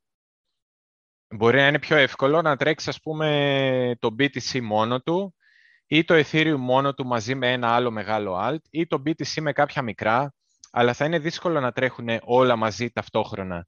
Και αυτό ήδη το είδαμε στον προηγούμενο κύκλο, γιατί όσοι θυμούνται που μπήκανε αρκετά νωρίς, τέλος του, του 20 ας πούμε όσοι μπήκανε, ε, θα θυμούνται ότι υπήρχε ήδη από τότε που οι κεφαλοποίησεις ήταν πολύ μικρότερες, ε, μία περίοδος που έτρεχε, παράδειγμα, μόνο το BTC, δεν έτρεχε τίποτε άλλο και έπρεπε να σταματήσει να τρέχει το BTC για να μεταφερθούν κεφάλαια στα άλλα και να τρέξουν και τα υπόλοιπα. Και ήταν πολύ ψυχοφθόρο, γιατί εγώ τότε είχα και BTC και Ethereum και ήταν πολύ ψυχοφθόρο να έχεις αγοράσει φτηνό Ethereum και να μην τρέχει με τίποτα, να μην σηκώνεται, να είναι καρφωμένος στα 500 δολάρια το, το BTC να καλπάζει και το Ethereum να μην κουνιέται.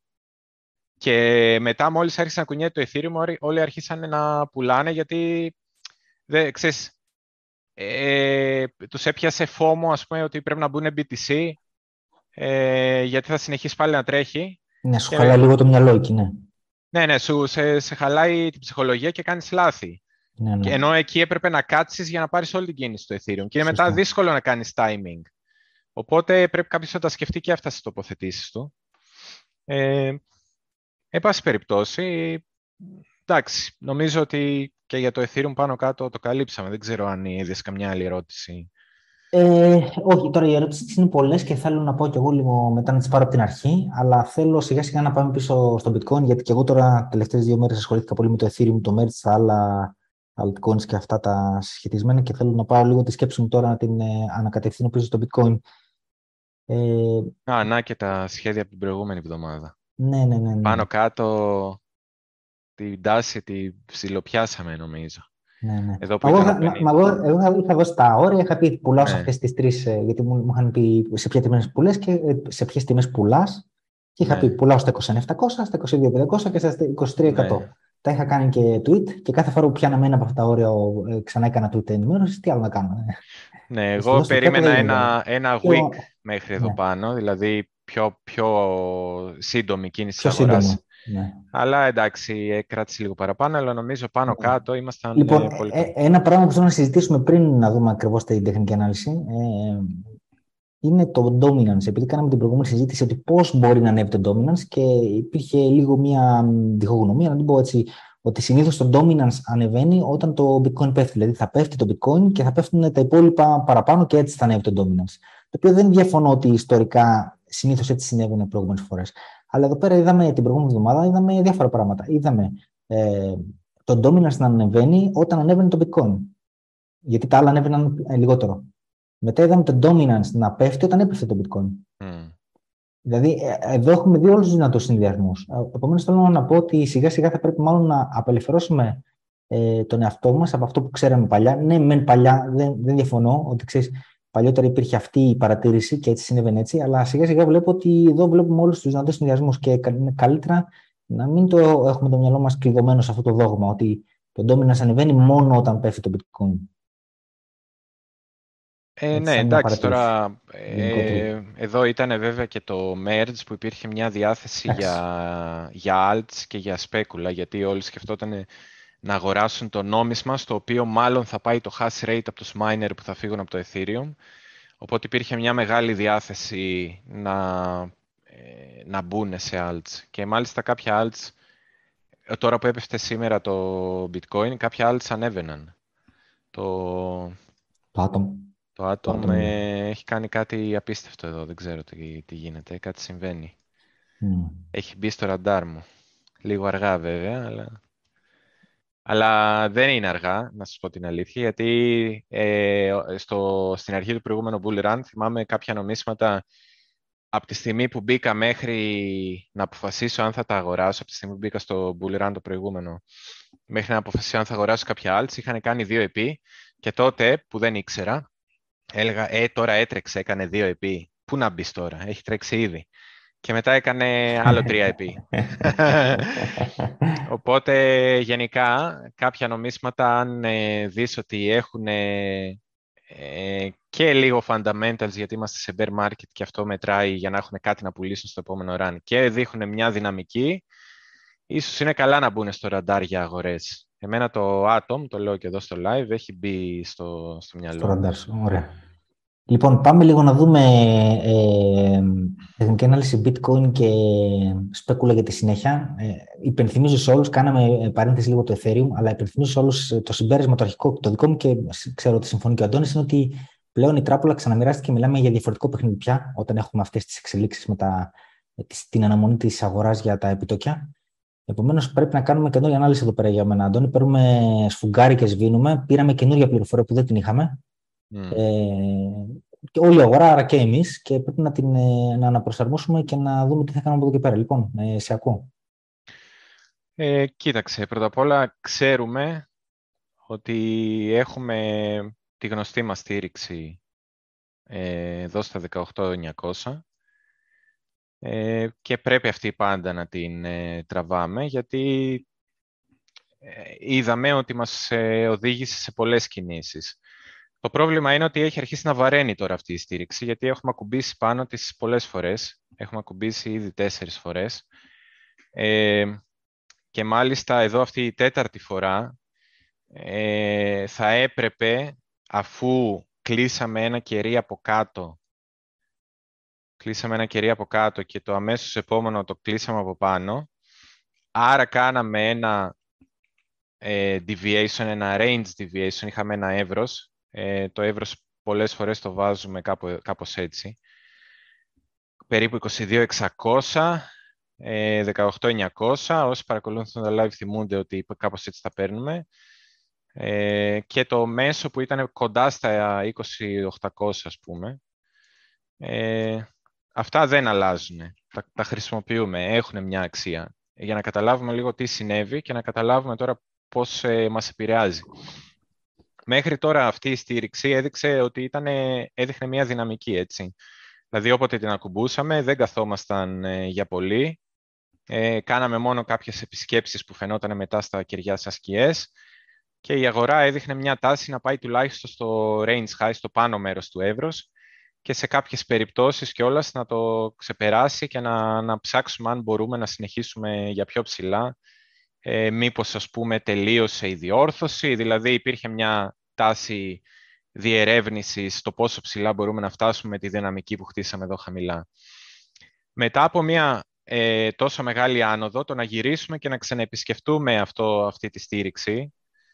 Ε, Προδιαθέτει ότι θα σπάσει; Ο, ε, ήτανε, δεν ήταν κακό το ότι γυρίσαμε μετά από πολύ καιρό, πόσες μέρες είναι αυτό, ε, το ότι γυρίσαμε μετά από ε, 55 μέρες. Κοντά δύο μήνες, ναι. Κοντά δύο μήνες. Λέει ότι ε, δεν το ξεφτυλίσαμε, ρε παιδί μου, άρα να κάνουμε άλλο ένα bounce είχε νόημα.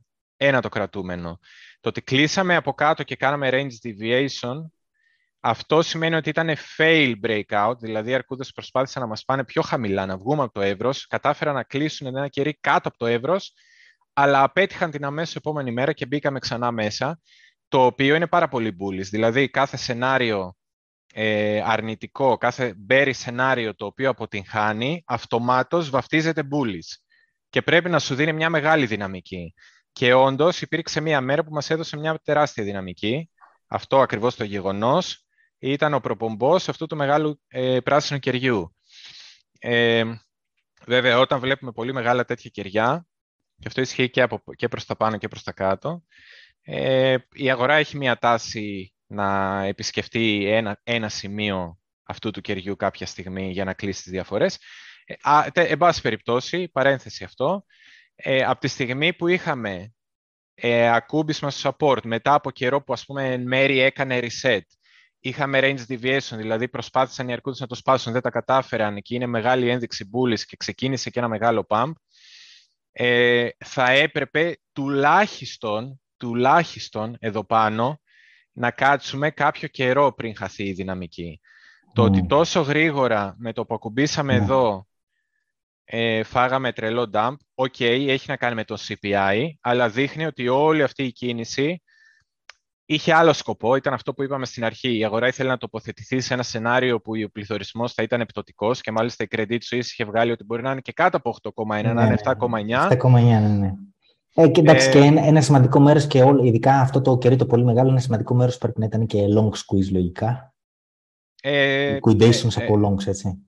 Αυτό, αυτό το κόκκινο το, εννοείς; Το, το, το, το, πράσινο, το πράσινο. Α, το εννοείς από ναι. short. Ε, εδώ ναι. μπορεί να κλείσανε πολλά short. Ε, συγγνώμη, liquidation από short. Ναι, short ναι, ναι, liquidation από short, short ναι. coverage, δηλαδή κλείσανε κάποιοι τα short, άρα αναγκάστηκαν να ξαναμπούν για να αγοράσουν την αγορά και είχαμε ναι, όλο αυτό. Ναι. Εδώ πέρα τώρα, αυτό είναι που λες εσύ game changer, ότι άλλαξε το παιχνίδι. Δηλαδή βγαίνει το CPI, καταλαβαίνουμε ότι ζούμε σε μια καινούργια πραγματικότητα πλέον ε, και αλλάζουν τα δεδομένα. Μια τόσο γρήγορη επίσκεψη αν φτάσουμε πάλι σε αυτό το support, μια τόσο γρήγορη και σύντομη επίσκεψη δεν είναι ε, καλή. Δεν και μετά από range deviation. Δηλαδή εδώ είναι ένα fake out αυτό και συνήθως δεν συμβαίνουν πολλά fake out στη σειρά. Όπως και εδώ πάνω, ας πούμε. Αν πει κάποιος ότι εδώ κάναμε ένα fake out, δηλαδή είχαμε price action, είχαμε κεριά από εδώ πάνω και μετά μπήκαμε μέσα, Στη δεύτερη περίπτωση βλέπουμε ότι δεν υπήρξε κερί που να κλείνει από εδώ πάνω. Εντάξει, κάναμε μια σκιά, αλλά στη μεγάλη εικόνα του ημερήσιου chart ε, δεν είχαμε δεύτερο fake out, είχαμε κλεισίματα από κάτω, από την κάτω μεριά του εύρους. Τα fake out, τα διπλά και τα τριπλά συνήθως είναι, ως, ως, δηλαδή άμα δεις ένα fake out, είναι δύσκολο να κάνεις δεύτερη φορά ή και τρίτη φορά fake out. Ε, οπότε, ε, και εδώ αντιστοίχως, αν φτάσουμε να κουμπίσουμε και σπάσουμε και κλείσει κερί χαμηλότερα από τα 18.900, η προδιάθεση είναι ότι θα κινηθούμε πιο χαμηλά. Ναι. Ε, είναι δύσκολο να πούμε ότι υπάρχει, θα, γίνει fake, ε, θα γίνει δύο φορές fake out. Ε, οπότε μετά θα πρέπει να κοιτάμε... από άποψη τεχνικής ανάλυσης συμφωνώ. Το θέμα τώρα είναι από άποψη σπέκουλας. Θες να τον μπλέξουμε ή θες να κάνουμε μετά τη σπέκουλα. Ας κάνουμε μετά, μόνο τη... τεχνική ανάλυση. Ωραία, ας κάνουμε μετά τη σπέκουλα για, να, για να πούμε, ε, να το... Ε, ναι, ναι, για να μην τον μπερδεύουμε κιόλας. Ναι, ναι, ναι. ξέρω όλο αυτά είναι αυτά που λέει τεχνική ανάλυση. Ναι, ναι, ναι, ναι να το πιστεύουμε εμείς αναγκαστικά. Ωραία.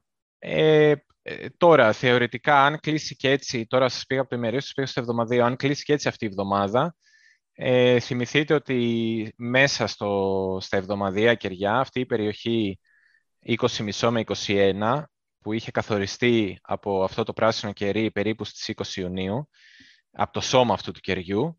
Ε, είναι πάνω κάτω, βλέπετε ότι αγκαλιάζει και το μέσο του εύρους που έχουμε 22.600 με 18.900 που είναι τα περίπου 20.800, αγκαλιάζει το μέσο του εύρους και είναι ένας καλός δείκτης και στο εβδομαδιαίο να σκεφτόμαστε ότι από εδώ είναι η κάτω μεριά του εύρους και από εδώ είναι η πάνω μεριά του εύρους. Εδώ βλέπουμε ότι αν ήταν bullish, αν δηλαδή είχαμε ελπίδες να συνεχίσουμε και να πάμε πιο ψηλά και να πούμε ότι τελειώσαμε ρε παιδί μου, το, το bear market τελείωσε και πρέπει να φύγουμε τώρα, να, να βρούμε κάποιο άλλο εύρος, ενδεχομένως ας πούμε να σπάσουμε αυτό το εύρος που είμαστε τώρα και να αρχίσουμε να κάνουμε ranging εδώ μέσα. Αν έπρεπε, αν ας πούμε κάποιος σκεφτόταν ότι θα μπορούσε να γίνει κάτι τέτοιο, θα έπρεπε τουλάχιστον αυτή η πτώση στη βδομάδα, που έχουμε ακόμα τρεις μέρες, να κλείσει πάνω από τα 21 η βδομάδα. Για να πούμε, ρε παιδί μου, ότι OK, ή, ή από τα 20.800. Ε, ιδανικά πάνω από τα 21. Για να πούμε ότι, OK, μπορεί να κάναμε ένα μεγάλο dump, έκανε, φοβήθηκε η αγορά, έκανε μια μεγάλη διόρθωση λόγω των νέων του CPI, αλλά γενικότερα βλέπεις ότι υπάρχει μια διάθεση, δεν ξέρω, να πεις μετά ότι για κάποιο λόγο η αγορά θέλει να ρισκάρει, άρα μάλλον τον είδαμε τον πάτο.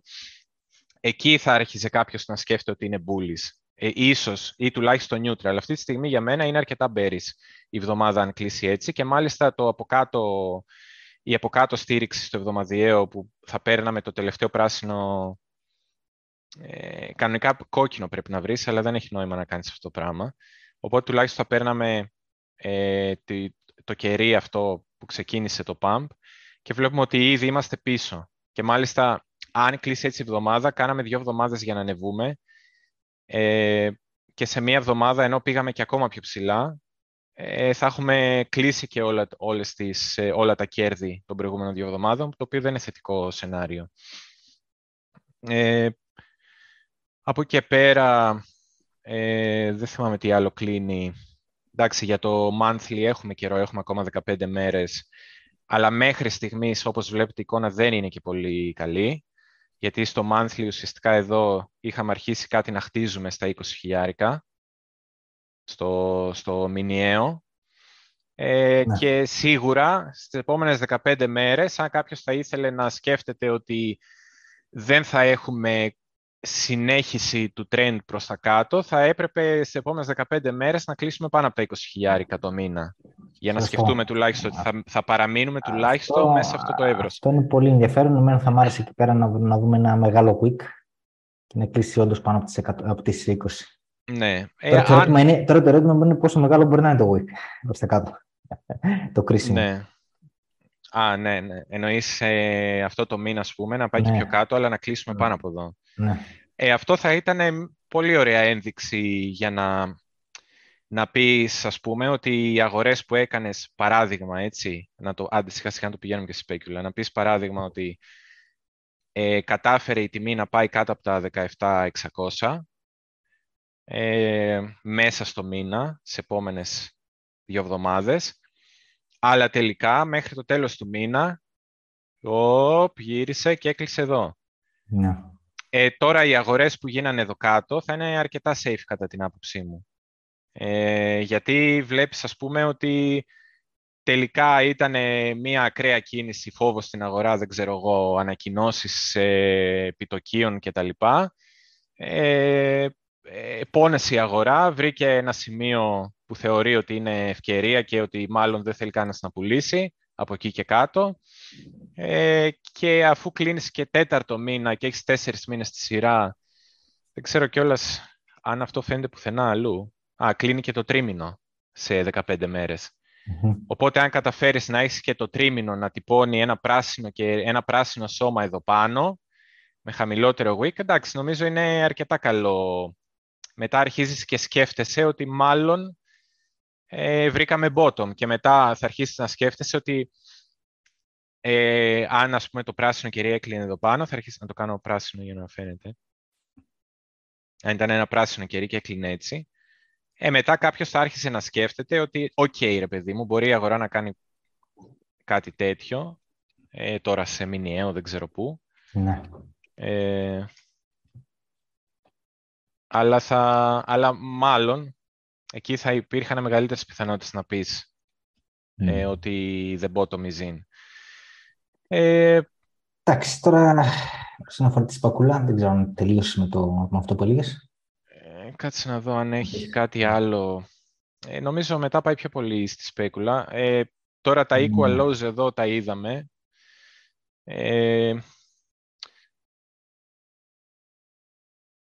Τώρα, ναι, νομίζω από εδώ και πέρα ξεκινάει η σπέκουλα που μπορεί να πάει το όλο, ναι, το πάντως, θέμα. Πάντως είναι καλό ότι είδαμε ότι ξανα, ξανα ε, τεσταρίστηκαν εκεί τα 18.500. Είναι πολύ καλό. Ε, γιατί χωρίς, χωρίς, μοιάζει λίγο με double bottom. Τώρα εντάξει, πρέπει να θες να το δεις λίγο double bottom, το δέχομαι. Ε, μοιάζει λίγο με double bottom. Δεν πήγε κάτω-κάτω στο 17.500, αλλά πήγε στο 18.500. Βλέπεις τα... Ναι, αυτό ήταν ωραίο σημείο. Ήταν ωραίο σημείο. Για να, για να ε, πεις. Έτσι, έτσι, με αυτή την κίνηση προς τα κάτω έχει αρχίσει λίγο σαν να μοιάζει με accumulation. Δεν είναι ακόμα η τυπική εικόνα accumulation, ίσως, ίσως λόγω του, του θορύβου που μας έβαλε το merge. Ε, αλλά τέλος πάντων τώρα μοιάζει με accumulation περισσότερο από ό,τι πριν, να, να το θέσω έτσι. Ε, εντάξει, προφανώς είδαμε και την προηγούμενη φορά ότι τα 19.600 που έλεγε ο μην κρατήσουν και εμείς δεν δούμε ξανά τα 19 δεν συνειδητοποιώ, σπάσανε. Ε, και ειδικά μετά την ανακοίνωση της Τρίτης που αλλάζουν τα πάντα, νομίζω ε, ότι θα σπάσουν τα 19.600 και ότι τα 19 θα τα ξαναβρούμε. Ε, να τα ξανααγοράσουμε. Θα έχουμε αγοράσει κάπω πέσα στα 19, θα τα ξανααγοράσουμε. το θέμα είναι πόσες πόσες φορές θα αγοράζεις αυτό. Πόσες ναι. φορές θα αγοράζεις μέχρι να, να σπάσει; Ναι. Τώρα το θέμα είναι από εκεί και καλά τι κάνουμε. Ενώ αν με ρώτησε μέχρι την προηγούμενη εβδομάδα θα σου έλεγα δεν πιστεύω άντε τα 19 και τα 18 θα σου έλεγα στο πιο τρελό μου όνειρο. Ας πούμε, τώρα τα 18 έχω αρχίσει και τα σκέφτομαι ότι μπορεί να τα δούμε χωρίς να είμαι σίγουρος. Πολύ βαριά εγώ σκέφτομαι ότι μπορεί να τεστάρουμε το προηγούμενο ελάχιστο ε, και ακόμα δίνω πολύ μικρή πιθανότητα να σπάσει και να έχουμε ε, καινούργιο ελάχιστο. Ε, αλλά σε σχέση με αυτό που πιστεύω πριν, τουλάχιστον πιστεύω τώρα ότι θα τεσταριστεί το προηγούμενο ελάχιστο. Μάλλον, όχι και 100% σίγουρος, αλλά οι πιθανότητες να τεσταριστεί έχουν αυξηθεί ε, αρκετά. Μπορεί να είναι τώρα 60% θα έδινα. Το ελάχιστο εννοώ τα 17.580. Ναι. Δηλαδή, έχω αρχίσει να κοιτάω και εκεί κάτω, ενώ πρώτα δεν κοίταγα εκεί κάτω. Τώρα επειδή, επειδή εγώ πούλησα εντελώς, είμαι εκτός αγοράς εντελώς τώρα. Ε, έχω, έκανα ένα αρκετά καλό κέρδος. Ε, τώρα σκέφτομαι πού θα ξαναβάλω τις εντολές μου. Ε, σιγά σιγά, αφού ασχολήθηκα με το Ethereum και με τα altcoins, τώρα σιγά σιγά ξανασκέφτομαι με το, για το Bitcoin. Σκέφτομαι η πρώτη σκέψη που έκανα ήταν μήπως να τις ξαναβάλω ακριβώς εκεί που τις είχα βάλει τον Ιούνιο. Δηλαδή από 20 μέχρι 14 και κάποια, είχα και κάποια stablecoins στην άκρη που δεν είχα αποφασίσει τι θα κάνω. Ε, αυτή είναι η πρώτη μου σκέψη. Ε, τώρα κάνω και λίγο, μια πιο, λίγο πιο μπέρι σκέψη να ξεκινήσω από τα 19 αντί για τα 20 και, και να είμαι λίγο πιο... να βάλω διπλή δόση στα 19 αντί να βάλω 20 και 19, κατάλαβες. Ναι. Και να συνεχίσω με τα 18 και τα λοιπά μέχρι τα 14, χωρίς να πιστεύω εγώ ότι θα πιάσουμε ότι από τα 17 μέχρι τα 14 εξακολουθώ να ζορίζομαι να το πιστέψω. Δηλαδή, εντάξει, ακούω και σένα που σε λίγο πιο, δίνεις λίγο μεγαλύτερο ποσοστό σε αυτή την πιθανότητα. Ακούω και κάποιους άλλους που λένε ρε παιδί μου, θα πάει εκεί πέρα και τα λοιπά, λόγω και του SPX και αυτά. Εγώ, όπως και να το σκεφτώ, δυσκολεύομαι να το δω εκεί κάτω. Αλλά απ' την άλλη, επειδή ακούω εσάς, λέω ρε μπας και δεν καταλαβαίνω ε, κάτι. Κοίτα, και εγώ στα 14 το θεωρώ, το θεωρώ πολύ ακραίο, να σου πω την αλήθεια. Ναι. Ε, εμένα το πιο πιθανό μου φαίνεται με κάτω όριο τα 14 και με πάνω όριο κάτω από τα 17.600. Δηλαδή, εγώ σκεφτόμουν να βάλω τα orders μου, ε, να αγοράσω κάτι εδώ, στο, στα equal lows ή λίγο πιο κάτω, ε, σε μια επίσκεψη κάπου εδώ στα χαμηλά. Ε, και μετά ε, οι άλλες αγορές μου που θα είναι ας πούμε πιο χαμηλές. Ε, τώρα, ε, διευκρίνηση, έτσι, αυτά που λέμε ε, αλλάζουν αναλόγως πώς αλλάζει η αγορά. Και το λέω ναι. αυτό γιατί ε, μπορεί ρε παιδί μου αύριο να βγει κάτι και δεν ξέρεις. Και να, εμείς δεν θα πούμε... Δεδομένα, ναι, δε, δε, εμείς τώρα θα κοιτάξουμε να κάνουμε το δικό μας πορτφόλιο να πετύχει. δεν θα πούμε «Α, το υποσχέθηκα στο live». Ε, δεν μπορώ να αλλάξω τα orders μου. Δεν γίνεται, όποιος, δεν Κοίταξε, όποιος δεν καταλαβαίνει ότι με τις πληροφορίες που παίρνουμε καθημερινά ε, αναπροσαρμόζουμε τη στρατηγική μας, έχει πρόβλημα στο μυαλό. Δεν, δεν θα κάτσουμε τώρα. Προχωρά. Δεν, δεν χρειάζεται να τα λύσεις καθόλου. Πιστεύω, ε, πιστεύω το κροτήριο όμω τουλάχιστον στο 99% είναι αρκετά έξυπνο. Δεν καταλάβει αυτό. Δεν χρειάζεται να το Ναι, ε, εγώ μετά σκεφτόμουν ας πούμε, τα orders μου να τα σπάσω αρκετά και να είμαι ας πούμε 17%, ε, 16-600. Α, να 500 λέει. Ε, κάπως έτσι, 15-800.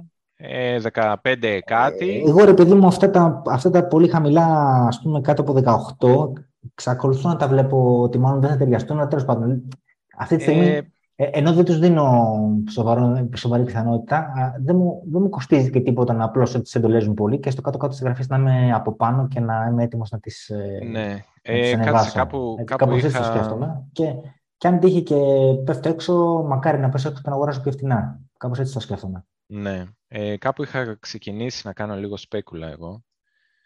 Νομίζω ήταν εδώ, σε αυτό το chart. Ε, πώς το είχα κάνει αυτό το chart, λοιπόν; Εδώ είναι η περιοχή Ελαττήριο. Είναι εδώ η περιοχή στο ημερήσιο, η περιοχή Ελαττήριο, που προσπάθησε η αγορά να δει αν τελικά θα σπάσουμε το all-time high και θα φύγουμε προς τα πάνω. Και είναι αυτό που το, όταν το γυρνάμε στο εβδομαδιαίο, που σας λέω πολλές φορές, ότι ξέρετε, να εδώ, καθίσαμε λίγες εβδομάδες και τελικά αν θα βρούμε, να δούμε αν θα βρούμε πολιτές και δεν βρήκαμε και φύγαμε προς τα πάνω. Και αυτή η περιοχή ελαττήριο, βλέπουμε ότι όντως λειτουργεί σαν ελαττήριο. Όσες φορές μπήκαμε εδώ μέσα ήταν ε, εκτόξευση. Ναι, ναι, ναι. Όλες τις φορές. Ήταν εκτόξευση. Αν σπάσει αυτή η περιοχή ελαττήριο, ε, εδώ αυτό το 17.600, αν πάμε στο daily πίσω, χρονικά θα δούμε ότι ήταν ε, μία σκιά από το τελευταίο κόκκινο κερί πριν αρχίσει το, το expansion, πριν αρχίσει ας πούμε, η τρελή πορεία, η εκτόξευση του bitcoin. Ε, για κάποιο λόγο η αγορά αυτό το κοίταξε. Ε, και άρα εγώ σκέφτομαι σαν περιοχές ενδιαφέροντος, ε, αφού μου έδειξε ότι κοιτάει κάποιες τέτοιες σκιές σε κεριά, να κοιτάω κι εγώ κάποιες τέτοιες περιοχές που μπορεί να έχουν νόημα. Και πώς άρχισα να το παντρεύω εγώ. Ε, πρώτα απ' όλα έβαλα, ε, να δω τώρα, δεν θυμάμαι αν και στο Weekly είχε κάτι εδώ που κοιτούσα. Μισό. Εδώ πάμε πρώτα από το Weekly. Πού πήγες. Δεν κάνει ένα reset στο διάγραμμα γιατί έχει... Ναι. Ε, το μικρύνουμε λίγο. Όχι, δεν είχε εδώ κάτι. Ε, αλλά είναι καλή περιοχή. Αυτές που δεν, δεν έχει γυρίσει, δεν τις έχει ε, χρησιμοποιήσει πάρα πολύ. Ε, ε, είδα κάπου, το οποίο βέβαια αλλάζει συνέχεια, που δείχνει που είναι τα stops ε, για τα short και που είναι τα stops για τα long. Ε, είναι ένα, μια συνδρομητική υπηρεσία και αυτό αλλάζει συνέχεια γιατί μπορεί κάποιος να κλείσει, να, βάλει, να αλλάξει το collateral του, να, αλλάξει, να πάρει κέρδη, να, αλλάξει, ξέρω, να κάνει αλλαγές στο positioning που έχει. Ε, οπότε να αλλάξει και το loss. Μπορεί ας πούμε, κάποιος να έχει το stop loss στα 15 για παράδειγμα και να αποφασίσει να βάλει παραπάνω collateral και το stop loss να πάει στα 14. Το είδαμε αυτό, το κάναν και τα funds όταν, η Celsius κάποια στιγμή που άρχισε να μειώνει το, το ναι. όριο ρευστοποίησης. Το liquidation, ναι, ναι. Ε, οπότε αυτό αλλάζει συνέχεια. Αλλά βλέπω ότι πάρα πολύ έντονο είναι κάπου ανάμεσα κάτω από τα 16 και πάνω από τα 14 υπάρχουν πάρα πάρα πολλά στο plus εκεί μέσα. Οπότε δεν μπορώ εγώ τώρα να μην το κοιτάω. Μου έχει μπει στο, στο μάτι και έρχομαι στο chart και κοιτάω αν πέφτει με τίποτα άλλο μαζί. Τα 13.800 πέφτουν και με, το, με τα monthly, αλλά θεωρώ ότι είναι το κάτω το ακραίο, ρε παιδί μου, το τέρμα ακραίο όριο. Ε, και, τα, και από εδώ τα 16.200 είναι εκεί που τελείωσαν. Δηλαδή, εδώ πέρα ό,τι έφτασε εδώ κοντά, βλέπουμε ότι ρουφήχτηκε. Και εδώ βλέπουμε που κλείσαν όλα αυτά τα κεριά, κάτω από εδώ δεν, δεν αφήσανε τίποτα να φύγει που είναι τα 17.153. Οπότε κάπως έτσι έβγαλα εγώ το 17%. Οπότε σκέφτηκα equal lows, κάπου κοντά στο προηγούμενο low και μετά ένα σπάσιμο χρημάτων, ε, γιατί η εμπειρία μου εμένα όταν, όταν είχα μπει στο, στο market, εγώ μπήκα κάπου εδώ στο market, ε, κάπου εδώ στα 16. Και ε, σε αυτή τη διόρθωση είχα βάλει πάρα πολλά... Ε, στην αρχή είχα βάλει λίγα ε, λίγες εντολές απλωμένες σε πιο μεγάλες τιμές. Και μετά έκατσα και υπολόγισα με ένα Excel τι θα γίνει αν σπάσω τις εντολές μου σε πολλές μικρές και τις μοιράσω σε πιο κοντινές τιμές. Το average ήταν λίγο πιο ψηλό, αλλά η διαφορά ήταν πολύ μικρή. Δεν άξιζε τον κόπο. Ήταν καλύτερα να το παίξεις safe και να βάλεις πάρα πολλές εντολές ε, σε πιο κοντινά σημεία μεταξύ yeah. τους. Ε, οπότε εγώ κάπως έτσι θα το πάω. Αυτό, από εδώ βγαίνει το 17%. Ε, που είναι κάτω να κάνουμε και sweep τα lows.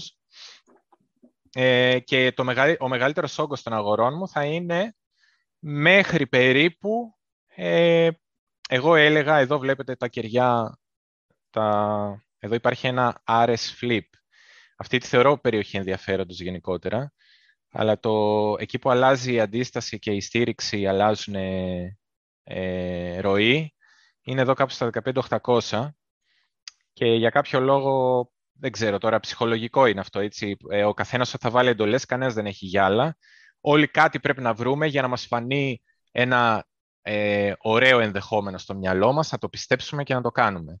Εγώ επειδή εδώ βλέπω πάρα πολλά RS Flip, 1, 2, 3, 4, 5, 6, 7 και άμα πάμε πιο πίσω νομίζω ξανά έχει κι άλλα, ε, θεώρησα ότι η δικιά μου μεγάλη περιοχή ενδιαφέροντος είναι κυρίως, θα τα βγάλω αυτά για να μην σας μπερδεύουν, ε, η μεγάλη περιοχή ενδιαφέροντος η δικιά μου είναι κυρίως κάπου εδώ, 15.800 ε, με 17% και οτιδήποτε κάτω από 15.800 είναι τρελή ευκαιρία. Δεν θα έχω πολύ μεγάλο ποσοστό του κεφαλαίου μου ε, για εδώ πέρα, αλλά, αλλά εννοείται ότι θα θεωρώ ότι είναι τρελή ευκαιρία και θα τα αγοράσω. Πιο κάτω από εδώ, εγώ το αφήνω προσωπικά, ε, χωρίς να με νοιάζει να κάνω την πρόβλεψη για να δικαιωθώ ή όχι, ε, ούτε καν. Ε, απλά επειδή εγώ πρέπει να πάρω μια απόφαση για τον εαυτό μου, ε, λέω στον εαυτό μου από εδώ και κάτω λέω ότι δεν θα πάει για να, για να ξέρω που θα βάλω τα order μου. Γιατί άμα είναι να σπάω τα order μου μέχρι το 0, εντάξει, δεν θα κάνω αγορές στο τέλος. Άρα εγώ για να, για να περιορίσω λίγο κάπως το σκηνικό, λέω ο μεγαλύτερος όγκος θα είναι ε, κάπου 15.800 με 17% και η ευκαιρία για μένα θα είναι κάτω από τα 15.800 μέχρι εδώ θα έχει και τελευταία σταγόνα που λένε ναι. θα είναι στα 13.800 αν, ε, και θα θεωρώ ότι είμαι σούπερ τυχερός αν συμβεί. Και αν πάει πιο κάτω, τίποτα. Απλά περιμένω και, και βλέπω. Τώρα, αυτά εννοείται ότι αλλάζουν. Ε, αναλόγως τι θα κάνω SPX και εγώ είπα ότι στον SPX περιμένω σίγουρα τα equal lows, οπότε όταν η αγορά αυτό για να πάρεις και εσύ τη σκητάλη. Όταν η αγορά θα φτάσει... Είδες τι ωραία σταμάτησε το 470. Ε... 470 α, πάνω. Ε, που λες εδώ; Ναι, ναι, ναι. Ναι, ναι. Εντάξει, ήταν... Ε, νομίζω τα, τα...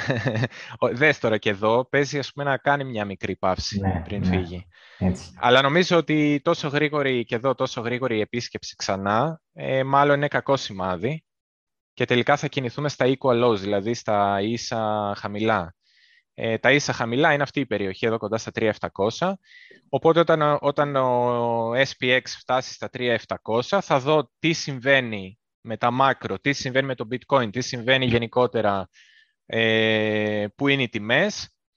Αν θεωρήσω ότι είναι αρκετό αυτό για να τελειώσει το downtrend, δηλαδή ότι αυτό ουσιαστικά είναι το bottom και εδώ κάπου θα κάνουμε ένα ε, higher low ή μια επίσκεψη equal low ή έστω λίγο πιο κάτω μέχρι τα 3600 και ξανά πάνω, τότε οι αγορές μου ε, θα κοιτάξω πού θα είναι τα κρυπτονομίσματα, να μην πω μόνο το BTC, πού θα είναι σε αυτή την περιοχή και θα κάνω τις αγορές μου.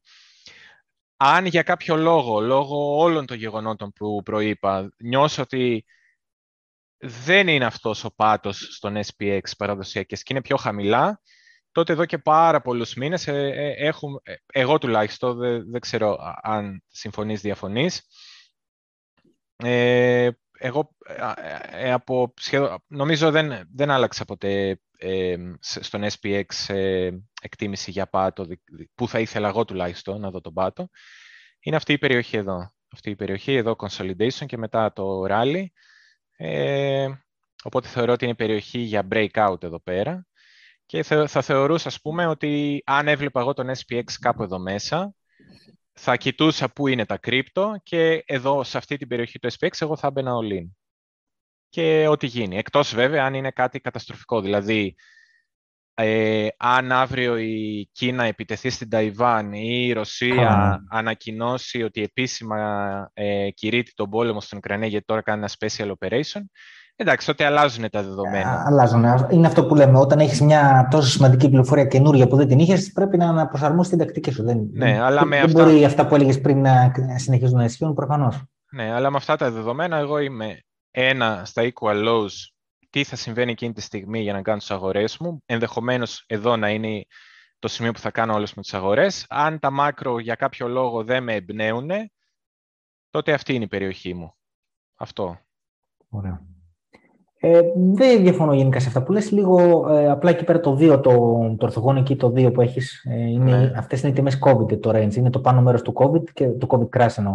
Ναι. Α, όχι, δεν είναι το COVID crash, είναι μετά, έτσι. Ε, είναι μετά, ναι, είναι μετά έτσι, το COVID crash. Τότε, τότε συμφωνώ. Νόμιζα μου έδειχνες το πάνω μέρος του COVID crash και το κάτω και σου έλεγα το, θα σου έλεγα το κάτω μάλλον είναι υπερβολικό. Ε, όχι, να σου πω και πώς το σκέφτηκα αυτό. Ναι. Ε, μου έδεσε και με άλλα πράγματα. Πέρα ε, από το τεχνικό. Βλέπω, βλέπω, βλέπω ότι το πάνω μέρος του COVID crash είναι στο, στο μέσο του εύρου σου, οπότε συμφωνώ. Δηλαδή αυτό ήθελα να πω. Α, είσαι δηλαδή εσύ...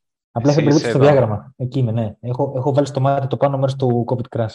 Και εντάξει, εσύ λες, εσύ λες ε, πάνω μέρος του COVID crash συμπλήν, οπότε εντάξει, το δέχομαι. Ναι, ναι. Ε, κοντά είμαστε, πάνω κάτω στα ίδια ναι, είμαστε. Ναι, ναι, ναι. Ε, και μάλιστα εγώ πώς το δένω. Ε, πέρα από το τεχνικό κομμάτι, που και αυτή η γραμμή που λες έχει νόημα και το εύρος έχει νόημα, πέρα από το τεχνικό, τα fundamentals, όταν είχαμε ποσοτική χαλάρωση, πόση ποσοτική χαλάρωση κάναμε, 120 δις το μήνα.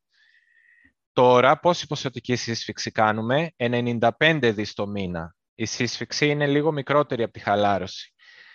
Άρα, με μια μπακαλίστικη λογική, λέω εγώ, και με βάση αυτό που είχε πει κάποια στιγμή ο Πάουελ, ότι κάποια στιγμή θα ξεφουσκώσει το housing market, το real estate, ε, αλλά δεν θα πέσουν, και τον ρώτησαν, θα πέσουν οι τιμές προ-COVID, θα φτάσουν οι τιμές. Και λέει, θα πέσουν, αλλά δεν θα φτάσουν προ-COVID. Ένα, η διαφορά το ότι το, η σύσφυξη είναι πιο μικρή από τη χαλάρωση σε απόλυτη τιμή. Ένα, ότι το housing market, η Fed δεν θέλει να φτάσει σε προ-COVID επίπεδα. Δεύτερο, μάλλον, ότι η αγορά δεν θέλει να φτάσει σε προ-COVID επίπεδα στο housing market. Από ένα συν ένα, εγώ βγάζω το συμπέρασμα ότι και τα stock market δεν θα πάει προ-COVID. Θα πάει post-COVID, αλλά πιο χαμηλά από εκεί που ήμασταν. Άρα το πιο χαμηλά από εκεί που ήμασταν, ή equal lows, ή αυτή η περιοχή. Εγώ κάπως έτσι τα πάντρεψα στο ναι, μυαλό και, μου. Και, και, τα equal, equal lows δεν είναι, δεν είναι...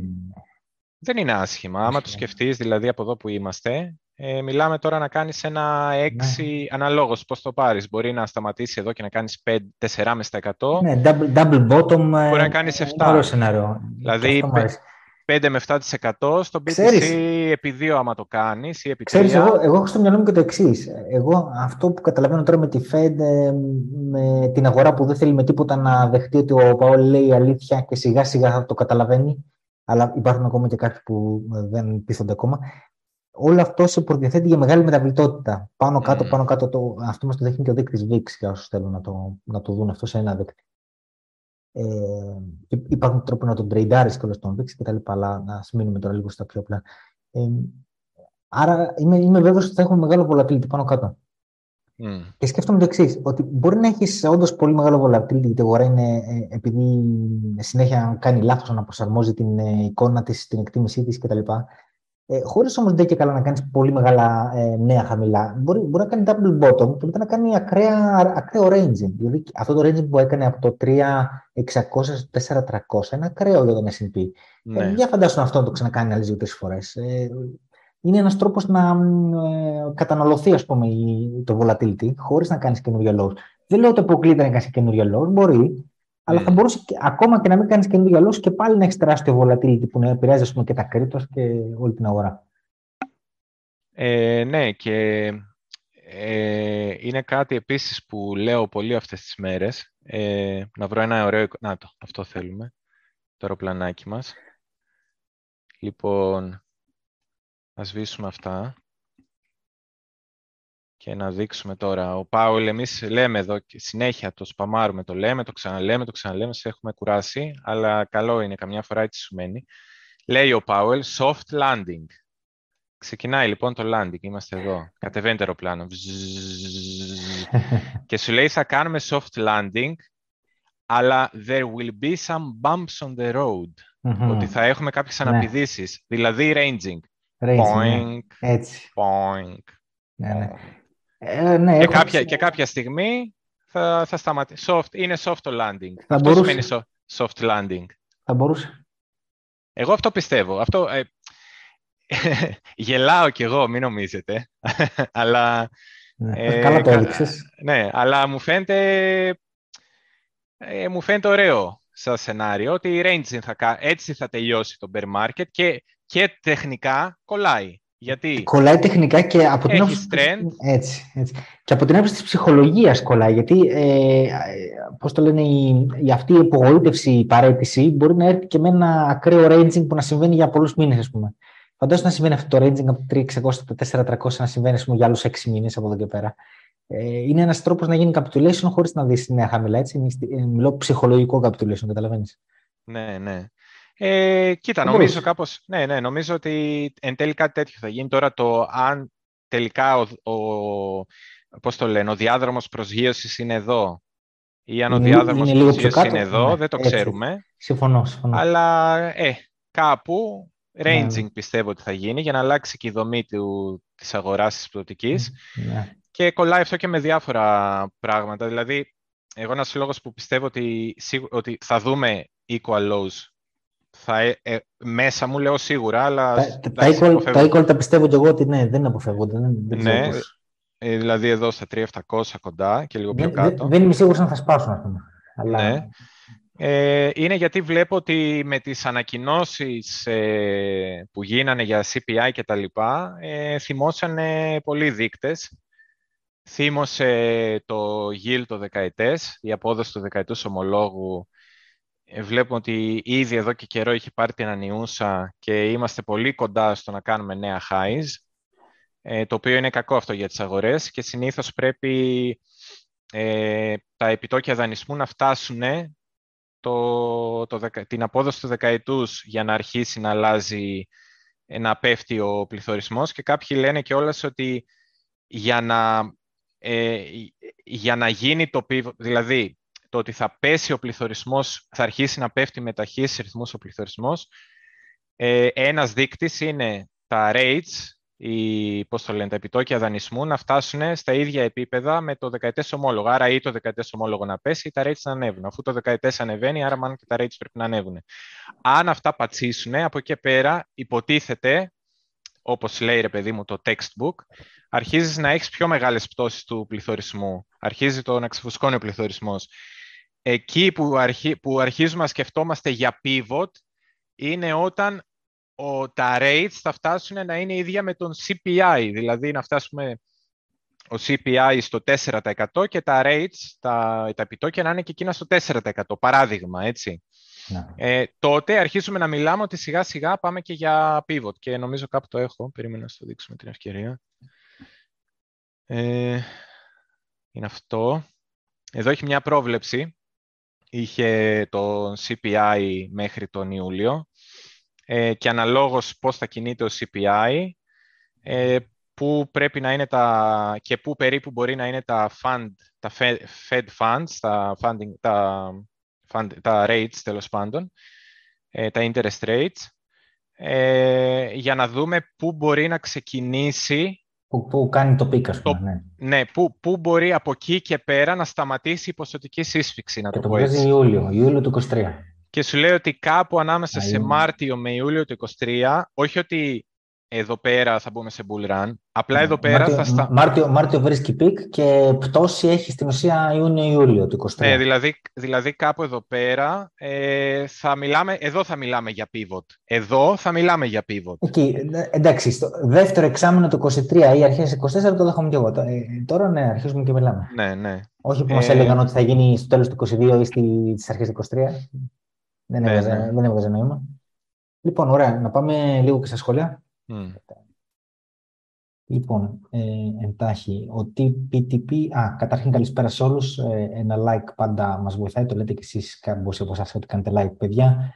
Ε, share, subscribe, τα ε, links του Αντών πάντα είναι στην περιγραφή του βίντεο. Ε, ο TPTP ρωτάει για το Ethereum, ε, το αναλύσαμε αυτό που νομίζουμε είναι καλή ώρα να αγοράσει κάποιος. Ε, ο Shot Shot με ρωτάει πόσο της 100 είμαι μέσα τώρα με τις εξελίξεις που προέκυψαν. Είμαι, είμαι εκτός, μηδέν. Ε, είμαι μηδέν και με κάποια shorts στην πλάτη, άρα είμαι μείον. με ποιο τρόπο, ο Γιώργος Κέι με ρωτάει με ποιο τρόπο παρακολουθώ τα κέρδη ζημιές από τις αγοροπολισίες προκειμένου να τα δηλώσει τη φορολογική δήλωση. Ε, δεν βγάζει άκρη, θα πρέπει να, βάλει, να πάρεις ένα software. Υπάρχουν διάφορα software που κάνουν αυτή τη δουλειά. Ένα από αυτά είναι το Coinly. Έχω, αν ακολουθήσει το link ε, που έχω τα referral links στο Linktree, ένα από αυτά είναι το Coinly. Είναι μια τέτοια υπηρεσία που συνδέεται με τα ανταλλακτήρια που χρησιμοποιείς και σου κατεβάζει, σου φτιάχνει από μόνο μια αναφορά και σου λέει τι χρωστάς. Γιατί τελείως δεν βγάζει άκρη. Ε,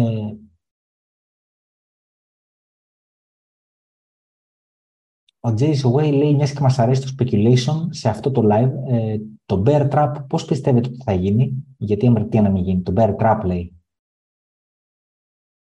Ε, Συγγνώμη. Ε, bear trap. Το bear trap θα είναι... Δηλαδή να νομίζω ότι θα πάει πολύ κάτω, να μην αγοράσεις και να ε, φύγεις ναι, πάνω αυτό. Ε, γι' αυτό εγώ λέω ότι εγώ έχω πει στον εαυτό μου ότι δεν θα πάει 14. Ναι, ε, γιατί, γιατί πιστεύω ότι εδώ, σε αυτό το bottom που έγινε τώρα ε, πέσανε όλα τα ανταλλακτήρια και όλος ο κόσμος να φτιάξουν bottom. Δηλαδή εδώ έκαναν μια τεράστια προσπάθεια τα ανταλλακτηρια να φτιάξουν ένα bottom.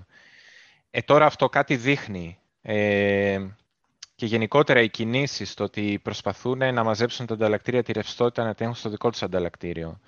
Μειώντα τα fees, κάνοντας διάφορα άλλα πράγματα. Ε, μου δείχνει ότι προετοιμάζονται για ένα κακό σενάριο. Και αν συμβεί αυτό το κακό σενάριο, να ορίσουν ένα άλλο bottom.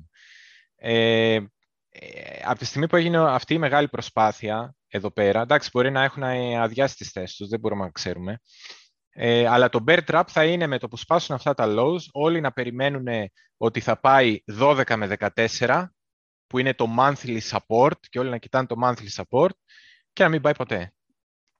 Ναι. Και να πάει, ας πούμε, 16.600 με 17.100 για παράδειγμα, ναι. και εκεί να μην αγοράσει κανένας. Γιατί θα σου λέω άλλο στα 16, γιατί να αγοράσω, ρε παιδί μου, είναι πολύ μακριά από τα 14. Ε, όχι, όχι, εκεί πρέπει να γίνει DCN και μ' άρεσε αυτό που έλεγες να τις σπάσουμε σε κοντινότερα προστασία, όχι ένα χιλιαρικό. Κάντε, ναι, ναι, ναι, κάντε, κάντε ένα Excel για να το δείτε μόνοι σας. Κάντε ένα Excel και βάλτε, ε, σε, κάντε σε ένα tab ε, ένα σενάριο να τα σπάσετε τα order, πιο μεγάλα order σε πιο μακρινές τιμές μεταξύ τους και βγάλετε average, ποιο θα είναι ο μέσος όρος σας, αν βγουν όλες οι ναι. αγορές. Και μετά στο ίδιο εύρος σπάστε στις διπλάσιες τιμές με μισό όγκο σε κάθε τιμή και βγάλετε πάλι το μέσο όρο. Ε, ε, θα δείτε ότι ε, και μετά αρχίστε να παίρνετε σενάρια αν δεν φτάσει στο τέρμα χαμηλό, μου, μου πάρει τις τις τρεις από τις ε, πέντε εντολές ή μου πάρει τις έξι από τις δέκα εντολές. Και αρχίζετε να βγάζετε μέσο όρο, θα δείτε ότι η μέση ώρα είναι πάρα πολύ κοντά.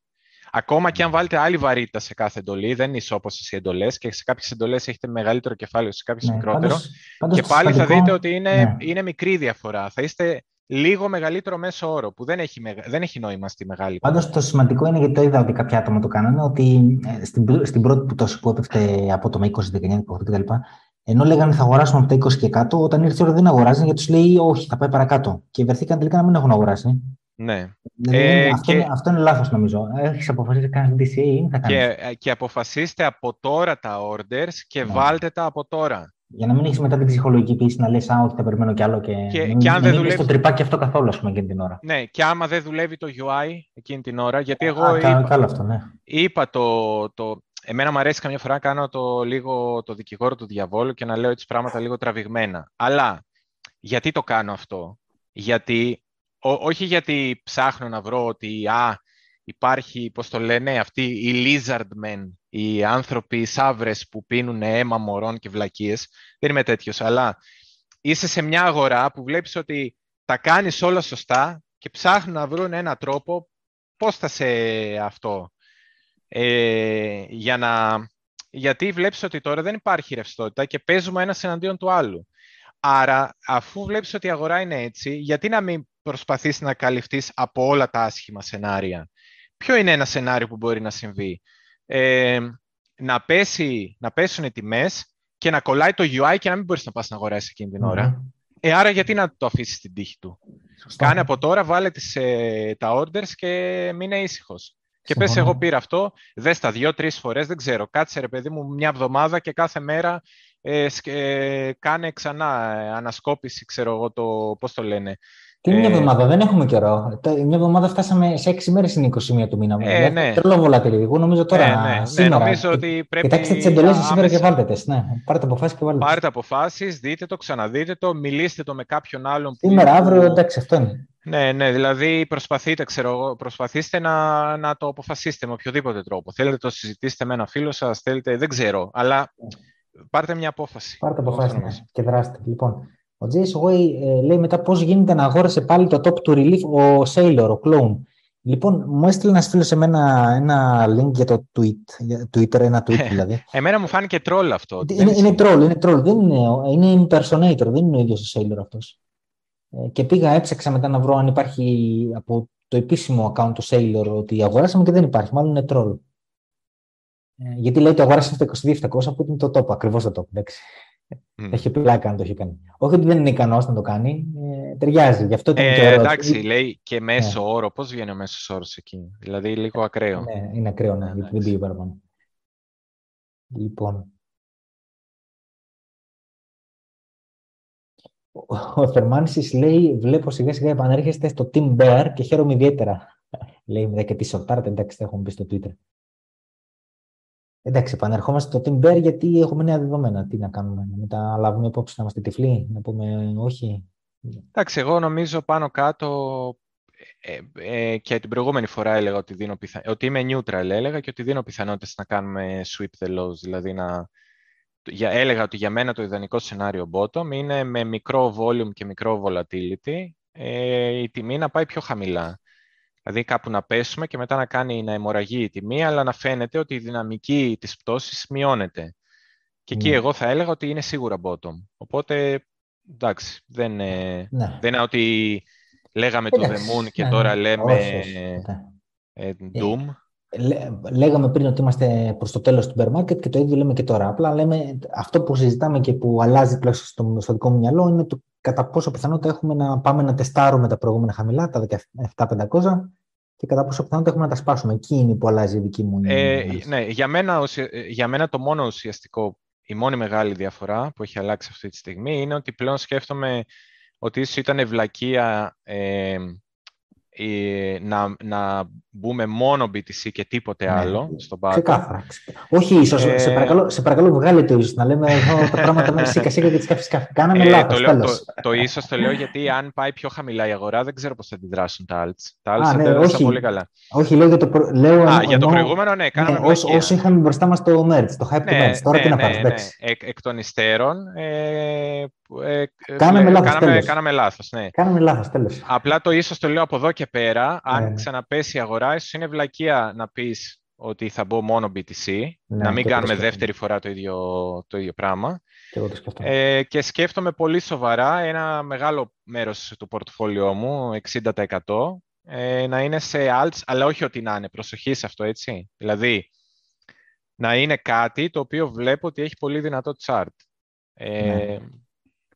Τώρα δεν ξέρω, θέλετε να τα πούμε; Ε, τώρα δεν είναι, άμα θα, θα μας την επόμενη, ώρα. Την επόμενη φορά. Την επόμενη φορά. Την επόμενη φορά θα μπούμε σε κλίμα alt. Καλά, την επόμενη φορά λογικά μπορεί να έχουμε δει και τίποτα και, και κάνει ε, αν, να, κοίτα, να πιο... αν, αρχίσει η αγορά να μας προλαβαίνει, θα τα αποστάρουμε, θα αποστάρουμε στο, στο Twitter. Twitter. Ναι, ναι. Αλλιώς θα τα λοιπόν. πούμε την επόμενη φορά, σε, ποιο, σε ποια alts ε, και πόσο. Έγινε. Ε, ο, ο Τζακάλι λέει με λίγα λόγια, Αντώνη και Γιάννη, ο Πάουελ θα δώσει το έναυσμα για bull ε, market. Ναι, τουλάχιστον στις παραδοσιακές αγορές, ναι. Ε, ο One Life No Copyright λέει: Θέλω να ρωτήσω σε ποια στιγμή του κύκλου είμαστε στη Wall Street.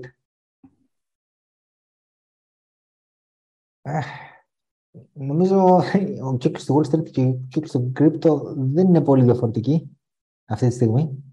Θέλω να πω όταν θα τελειώσει η αναταραχή στα, στη Wall Street θα τελειώσει και στα κρύπτο. Ε, σχεδόν μαζί πάμε. Ναι, Τώρα το είναι, θέμα είναι... Εξαρτάται, όπως απαντήσαμε στον, στον προηγούμενο, στην προηγούμενη ερώτηση, ότι εξαρτάται από το Bowel ε, και από το επιτόκιο ναι. και αυτά, νομίζω και οι δύο αγορές κρέμονται από τα, από τα χείλη του Powell. Γενικά νομίζω ότι είμαστε πολύ κοντά στο τέλος, με μόνο ναι. αστερίσκο. Αυτά που είπαμε, αν συμβεί κάτι φοβερό. Και τα φοβερά αν, είναι... μας επιτυχεί, αν μας επιτεθούν εξωγήινοι, αλλάζουν τα πράγματα. Ναι, ναι. Ε, τα, κοίτα, τα ρεαλιστικά ρεαλιστικά, αλλά όχι πιθανά, έτσι, ε, που μπορεί να συμβούν ε, και εκεί θα αλλάξει το πράγμα, είναι να, ο, η Ρωσία να κηρύξει επίσημα τον πόλεμο στην Ουκρανία, είναι ένα αυτό. Ε, ένα, ε, η Κίνα λόγω οικονομικής δυσχέρειας προβλημάτων να κάνει κάτι με την Ταϊβάν και αυτό πολύ δύσκολο το θεωρώ γιατί νομίζω δεν είναι σε θέση να μπουν σε τέτοια περιπέτεια με τους Αμερικάνους. Εντάξει, τώρα ακούω αυτά τα αφηγήματα ότι έκλεισε ο κύκλος της Αμερικής και ότι είναι σε παρακμή κτλ. Η παρακμή δεν έρχεται έτσι από, τη μια, από τον ένα χρόνο στον άλλον. Ε, παίρνει πάρα πολλά χρόνια να συμβεί. Αυτή τη στιγμή είναι υπερδύναμη στα στρατιωτικά η Αμερική και καλά, καλό είναι και, και το δολάριο νομίζω είναι ακόμα currency, reserve currency όλο τον πλανήτη και για να αλλάξει αυτό θέλει πολλά χρόνια. Δεν αλλάζει από μια στιγμή στην άλλη και το ξέρουν όλοι. Ναι. Και δεν νομίζω να συμβεί κάτι. Αλλά όχι, όχι. είναι αυτά τα δύο ενδεχόμενα και ένα τρίτο. Εμένα με προβλημάτισε που το έκανε και βίντεο ο Coin Bureau για την κρίση στην, ε, οικονομική κρίση στην ε, Κίνα.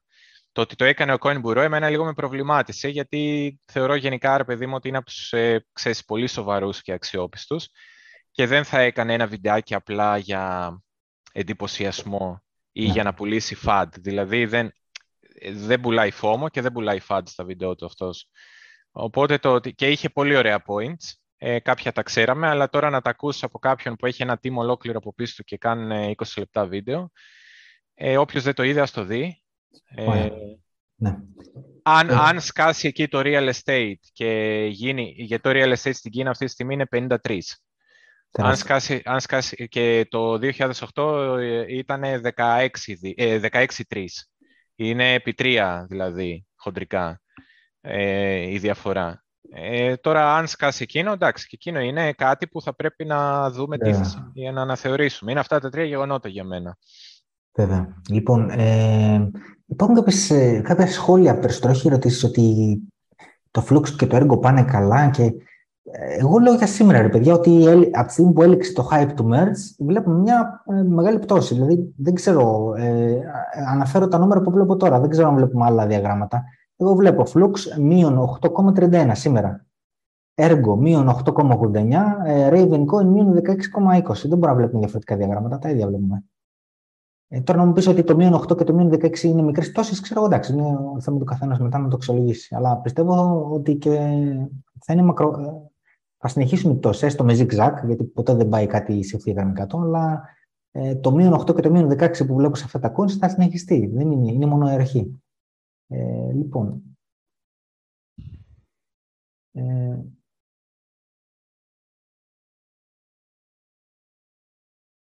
Χτες έβλεπα, λέει ο Τέος Σταμπασίδης, ε, από ένα trader για τα put που βάλανε order το smart money. Υπάρχει άποψη για αυτήν την κίνηση για τα put. Ποια put, φίλε μου, για πες μας πληροφορίες περισσότερες ή στείλε μου, ας πούμε, στο Twitter να, να καταλάβω.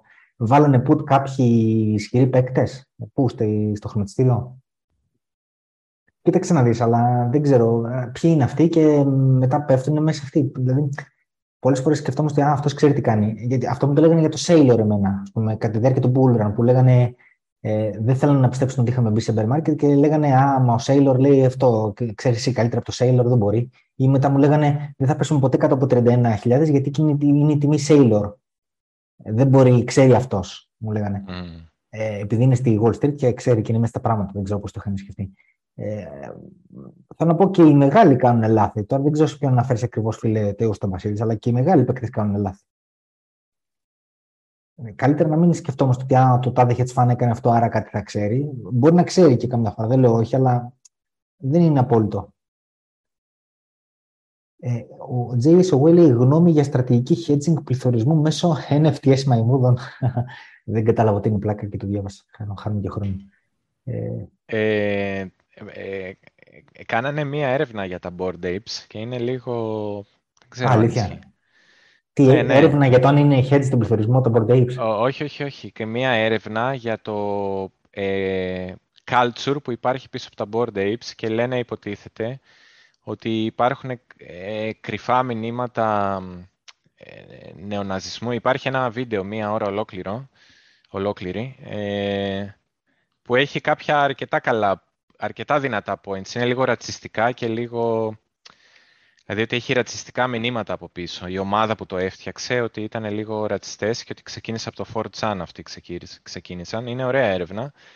Μάλιστα, δεν ξέρω τώρα τι σημαίνει και αν έχει βάση, αλλά ήταν ωραία τα επιχειρήματα, δεν ήταν τελείως ε, άκυρα.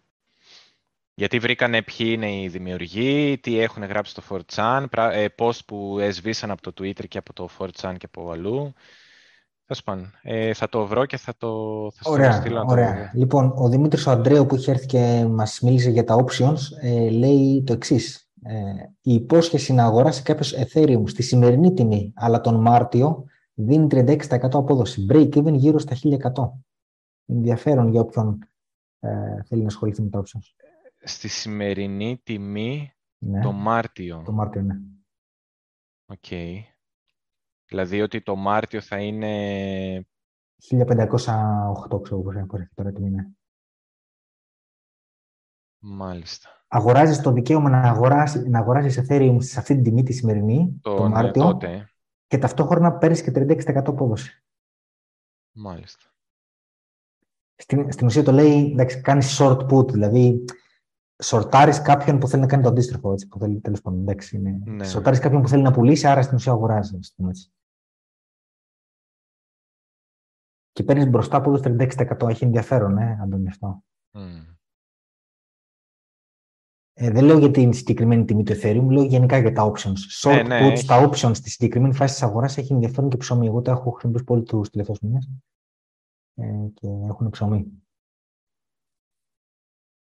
Ε, ο Κάρλο λέει ότι φόβο και πανικό δεν έχουμε δει ακόμα ούτε στα κρύπτο ούτε στα χρηματιστήρια. Ε, όταν πάει η τετραψήφια το bitcoin θα ξεκινήσει το DCA. και κοιτάξτε, επειδή έχουμε ζήσει φόβο και πανικό. Δηλαδή, τον Ιούνιο πώς ήμασταν, εγώ το περιέγραψα την προηγούμενη φορά. Εγώ θυμάμαι, είχα μεν βάλει εντολές 20, 19, 18. Αλλά όταν, όταν ταιριάστηκε πρώτη φορά το 20 και το 19, σκεφτόμουν από μέσα μου, ειδικά για το 20, έκανα καλά τώρα που αγόρασα. Ε, υπήρχε φόβος. Ή δεν είχαμε φόβο και πανικό όταν έγινε το, τότε το crash του UST. Το περάσαμε μάλλον και δεν τα θυμόμαστε. Ε, στα κρύπτο νομίζω περάσαμε φόβο και πανικό. Στο χρηματιστήριο εντάξει, ίσως όχι τόσο, γιατί δεν έχουν γίνει και καταστροφές, καταστροφή κεφαλαίου που, που λέμε ακόμα. Δεν έχουν σκάσει, δεν έχουν χρεοκοπήσει εταιρείες, τράπεζες και τέτοια. Στα κρύπτο όμως έχει γίνει. Ε,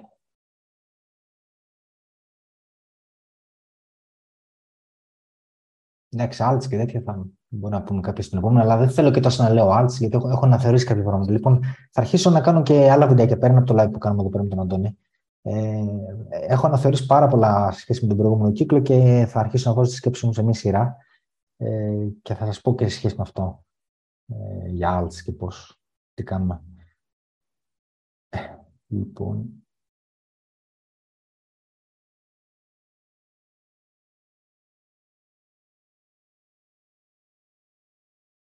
Εντάξει, για τον Dominance, ναι, αν μας προειδιάζει ότι δεν έχει έρθει το τελικό flash out, ναι, μας προειδιάζει, ίσως. Ε...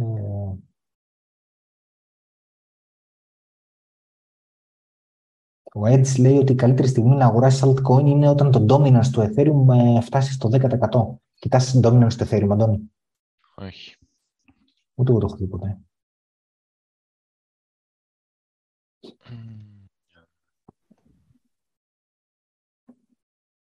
Όταν φτάσεις, λέει, στο 10%. Okay. Που είναι τώρα, είναι 19. Ναι. Ε, πότε ήταν 10% τελευταία φορά, για δείξε μου λίγο να δω ποια στιγμή ε, Δεκέμβριο του 20, ε, στην αρχή του Bull Run. Στην αρχή του Bull Run φτάσουμε. Μάλιστα. Εντάξει. Κοίτα να δεις, νομίζω ότι βλέπουμε με άλλο τρόπο αυτό που λέγαμε πριν για το FBTC. Δηλαδή, αν πέσει το FBTC στα, στους στόχους που δίναμε, θα πέσει και αυτό το διάγραμμα. Και το... Οπότε, εντάξει, είναι απλά ένας άλλος τρόπος να βλέπεις το ίδιο πράγμα, οπότε ας μην μείνουμε τόσο πολύ. Ε, ο Μούχαχα λέει, μπορούμε να δούμε αργότερα charts εδώ και στο Cardano. Ε, δεν έχουν πολύ price history εδώ, παιδιά, όμως πώς, τι είναι να δεις εκεί πέρα, είναι καινούρια. Ε,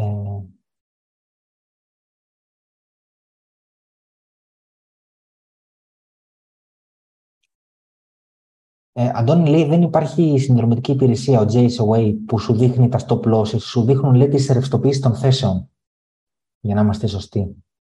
Ναι, okay, σου δείχνει πού είναι, πού ρευστοποιούνται ναι. και πόσα είναι τα, τα ποσά. Ναι.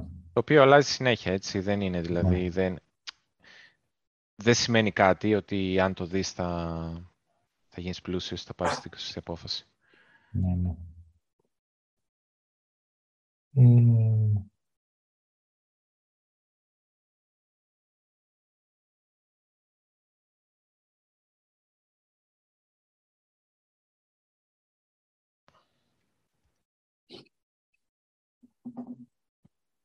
Εντάξει, λένε κάποια άτομα για τα ανταλλακτήρια που σε κάποιες φάσεις ε, πολύ κομικές που όλοι θέλουν να μπουν να κάνουν κάποιο trade, να αγοράσουν, να πουλήσουν, πέφτουν κτλ. Και, και το έχουν πάθει κάποια άτομα. Λένε ότι έχω αυτή την εμπειρία. Ο Ηλίας Κέι το λέει.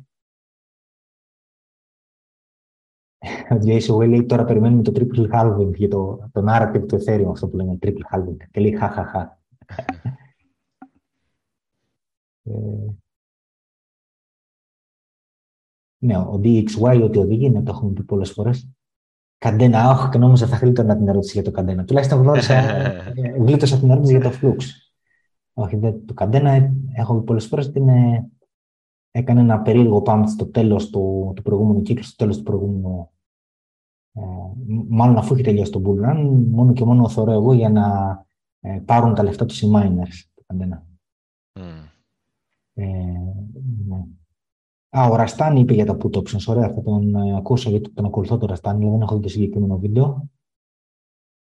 Ο BTC Convos όπως πάει μια χαρά. Έχεις profit από τα κανάλια που έχεις ανοίξει. Ελάχιστα. Δεν ε, βγάζεις profit. Γιατί τα τέλη των συναλλαγών είναι πολύ μικρά έτσι, στο Lightning Network. Ε, έχω, έχω profit, αλλά δεν φτάνω για να βγάλω το ρεύμα στον το μήνα. Δηλαδή, αν, αν πληρώνω το ρεύμα, ξέρω εγώ, τρία φράγκα το μήνα, ε, τα έσοδα μου μπορεί να είναι 50 cent. Ε, δεν βγάζεις κέρδος. Έτσι είναι. Το κάνεις ε, γιατί γουστάρεις, γιατί θες να έχεις τον κόμμα σου, θες να έχεις την, ε, την ανωνυμία, ναι, θες, να μπεις στο νόημα από νωρίς; Θες να μπεις στο νόημα, θες να καταλάβεις πώς ε, λειτουργούν τα πράγματα και ενδεχομένως έχεις περιέργεια καθαρά τεχνολογική. Γι' αυτός σου λόγος το κάνεις. Ε, είσαι λίγο χομπίστας και λίγο στις τεχνολογίες και αυτά. Και το κάνεις και για, την, ε, για, το, για τον ίδιο το, για το λόγο, τον κεντρικό για τον οποίο υπάρχει το bitcoin, αν θέλεις ανωνυμία, αποκέντρωση κτλ. Γιατί ταυτόχρονα έχεις και κόμβο του bitcoin, ο οποίος προσφέρει στην αποκέντρωση, κάνει validate τις συναλλαγές. Μπορεί να μην κάνει mining, αλλά κάνει validate. Να σου συνεισφέρεις και εσύ λίγο στο δίκτυο. Ε, το κάνεις με αυτή την εθελοντική βάση, δεν το κάνεις για να κερδίσεις τώρα τον κόμβο. Ε, λοιπόν, αυτά. Αντώνη, σε ευχαριστώ. Σας ευχαριστώ και εσά όλους που ήσταν ε, μαζί μας σήμερα. Ευχαριστώ πολύ. like, subscribe ε, κτλ. Πάντα. Και επειδή είναι λίγο ημέρε τώρα κομβικές, ε, ακολουθήστε στο Twitter και εμένα και τον Αντώνη. Κάνουμε tweets όταν νομίζουμε ότι υπάρχει κάτι σημαντικό. Και θα τα πούμε την άλλη εβδομάδα. Γεια σας. Ciao. Yeah.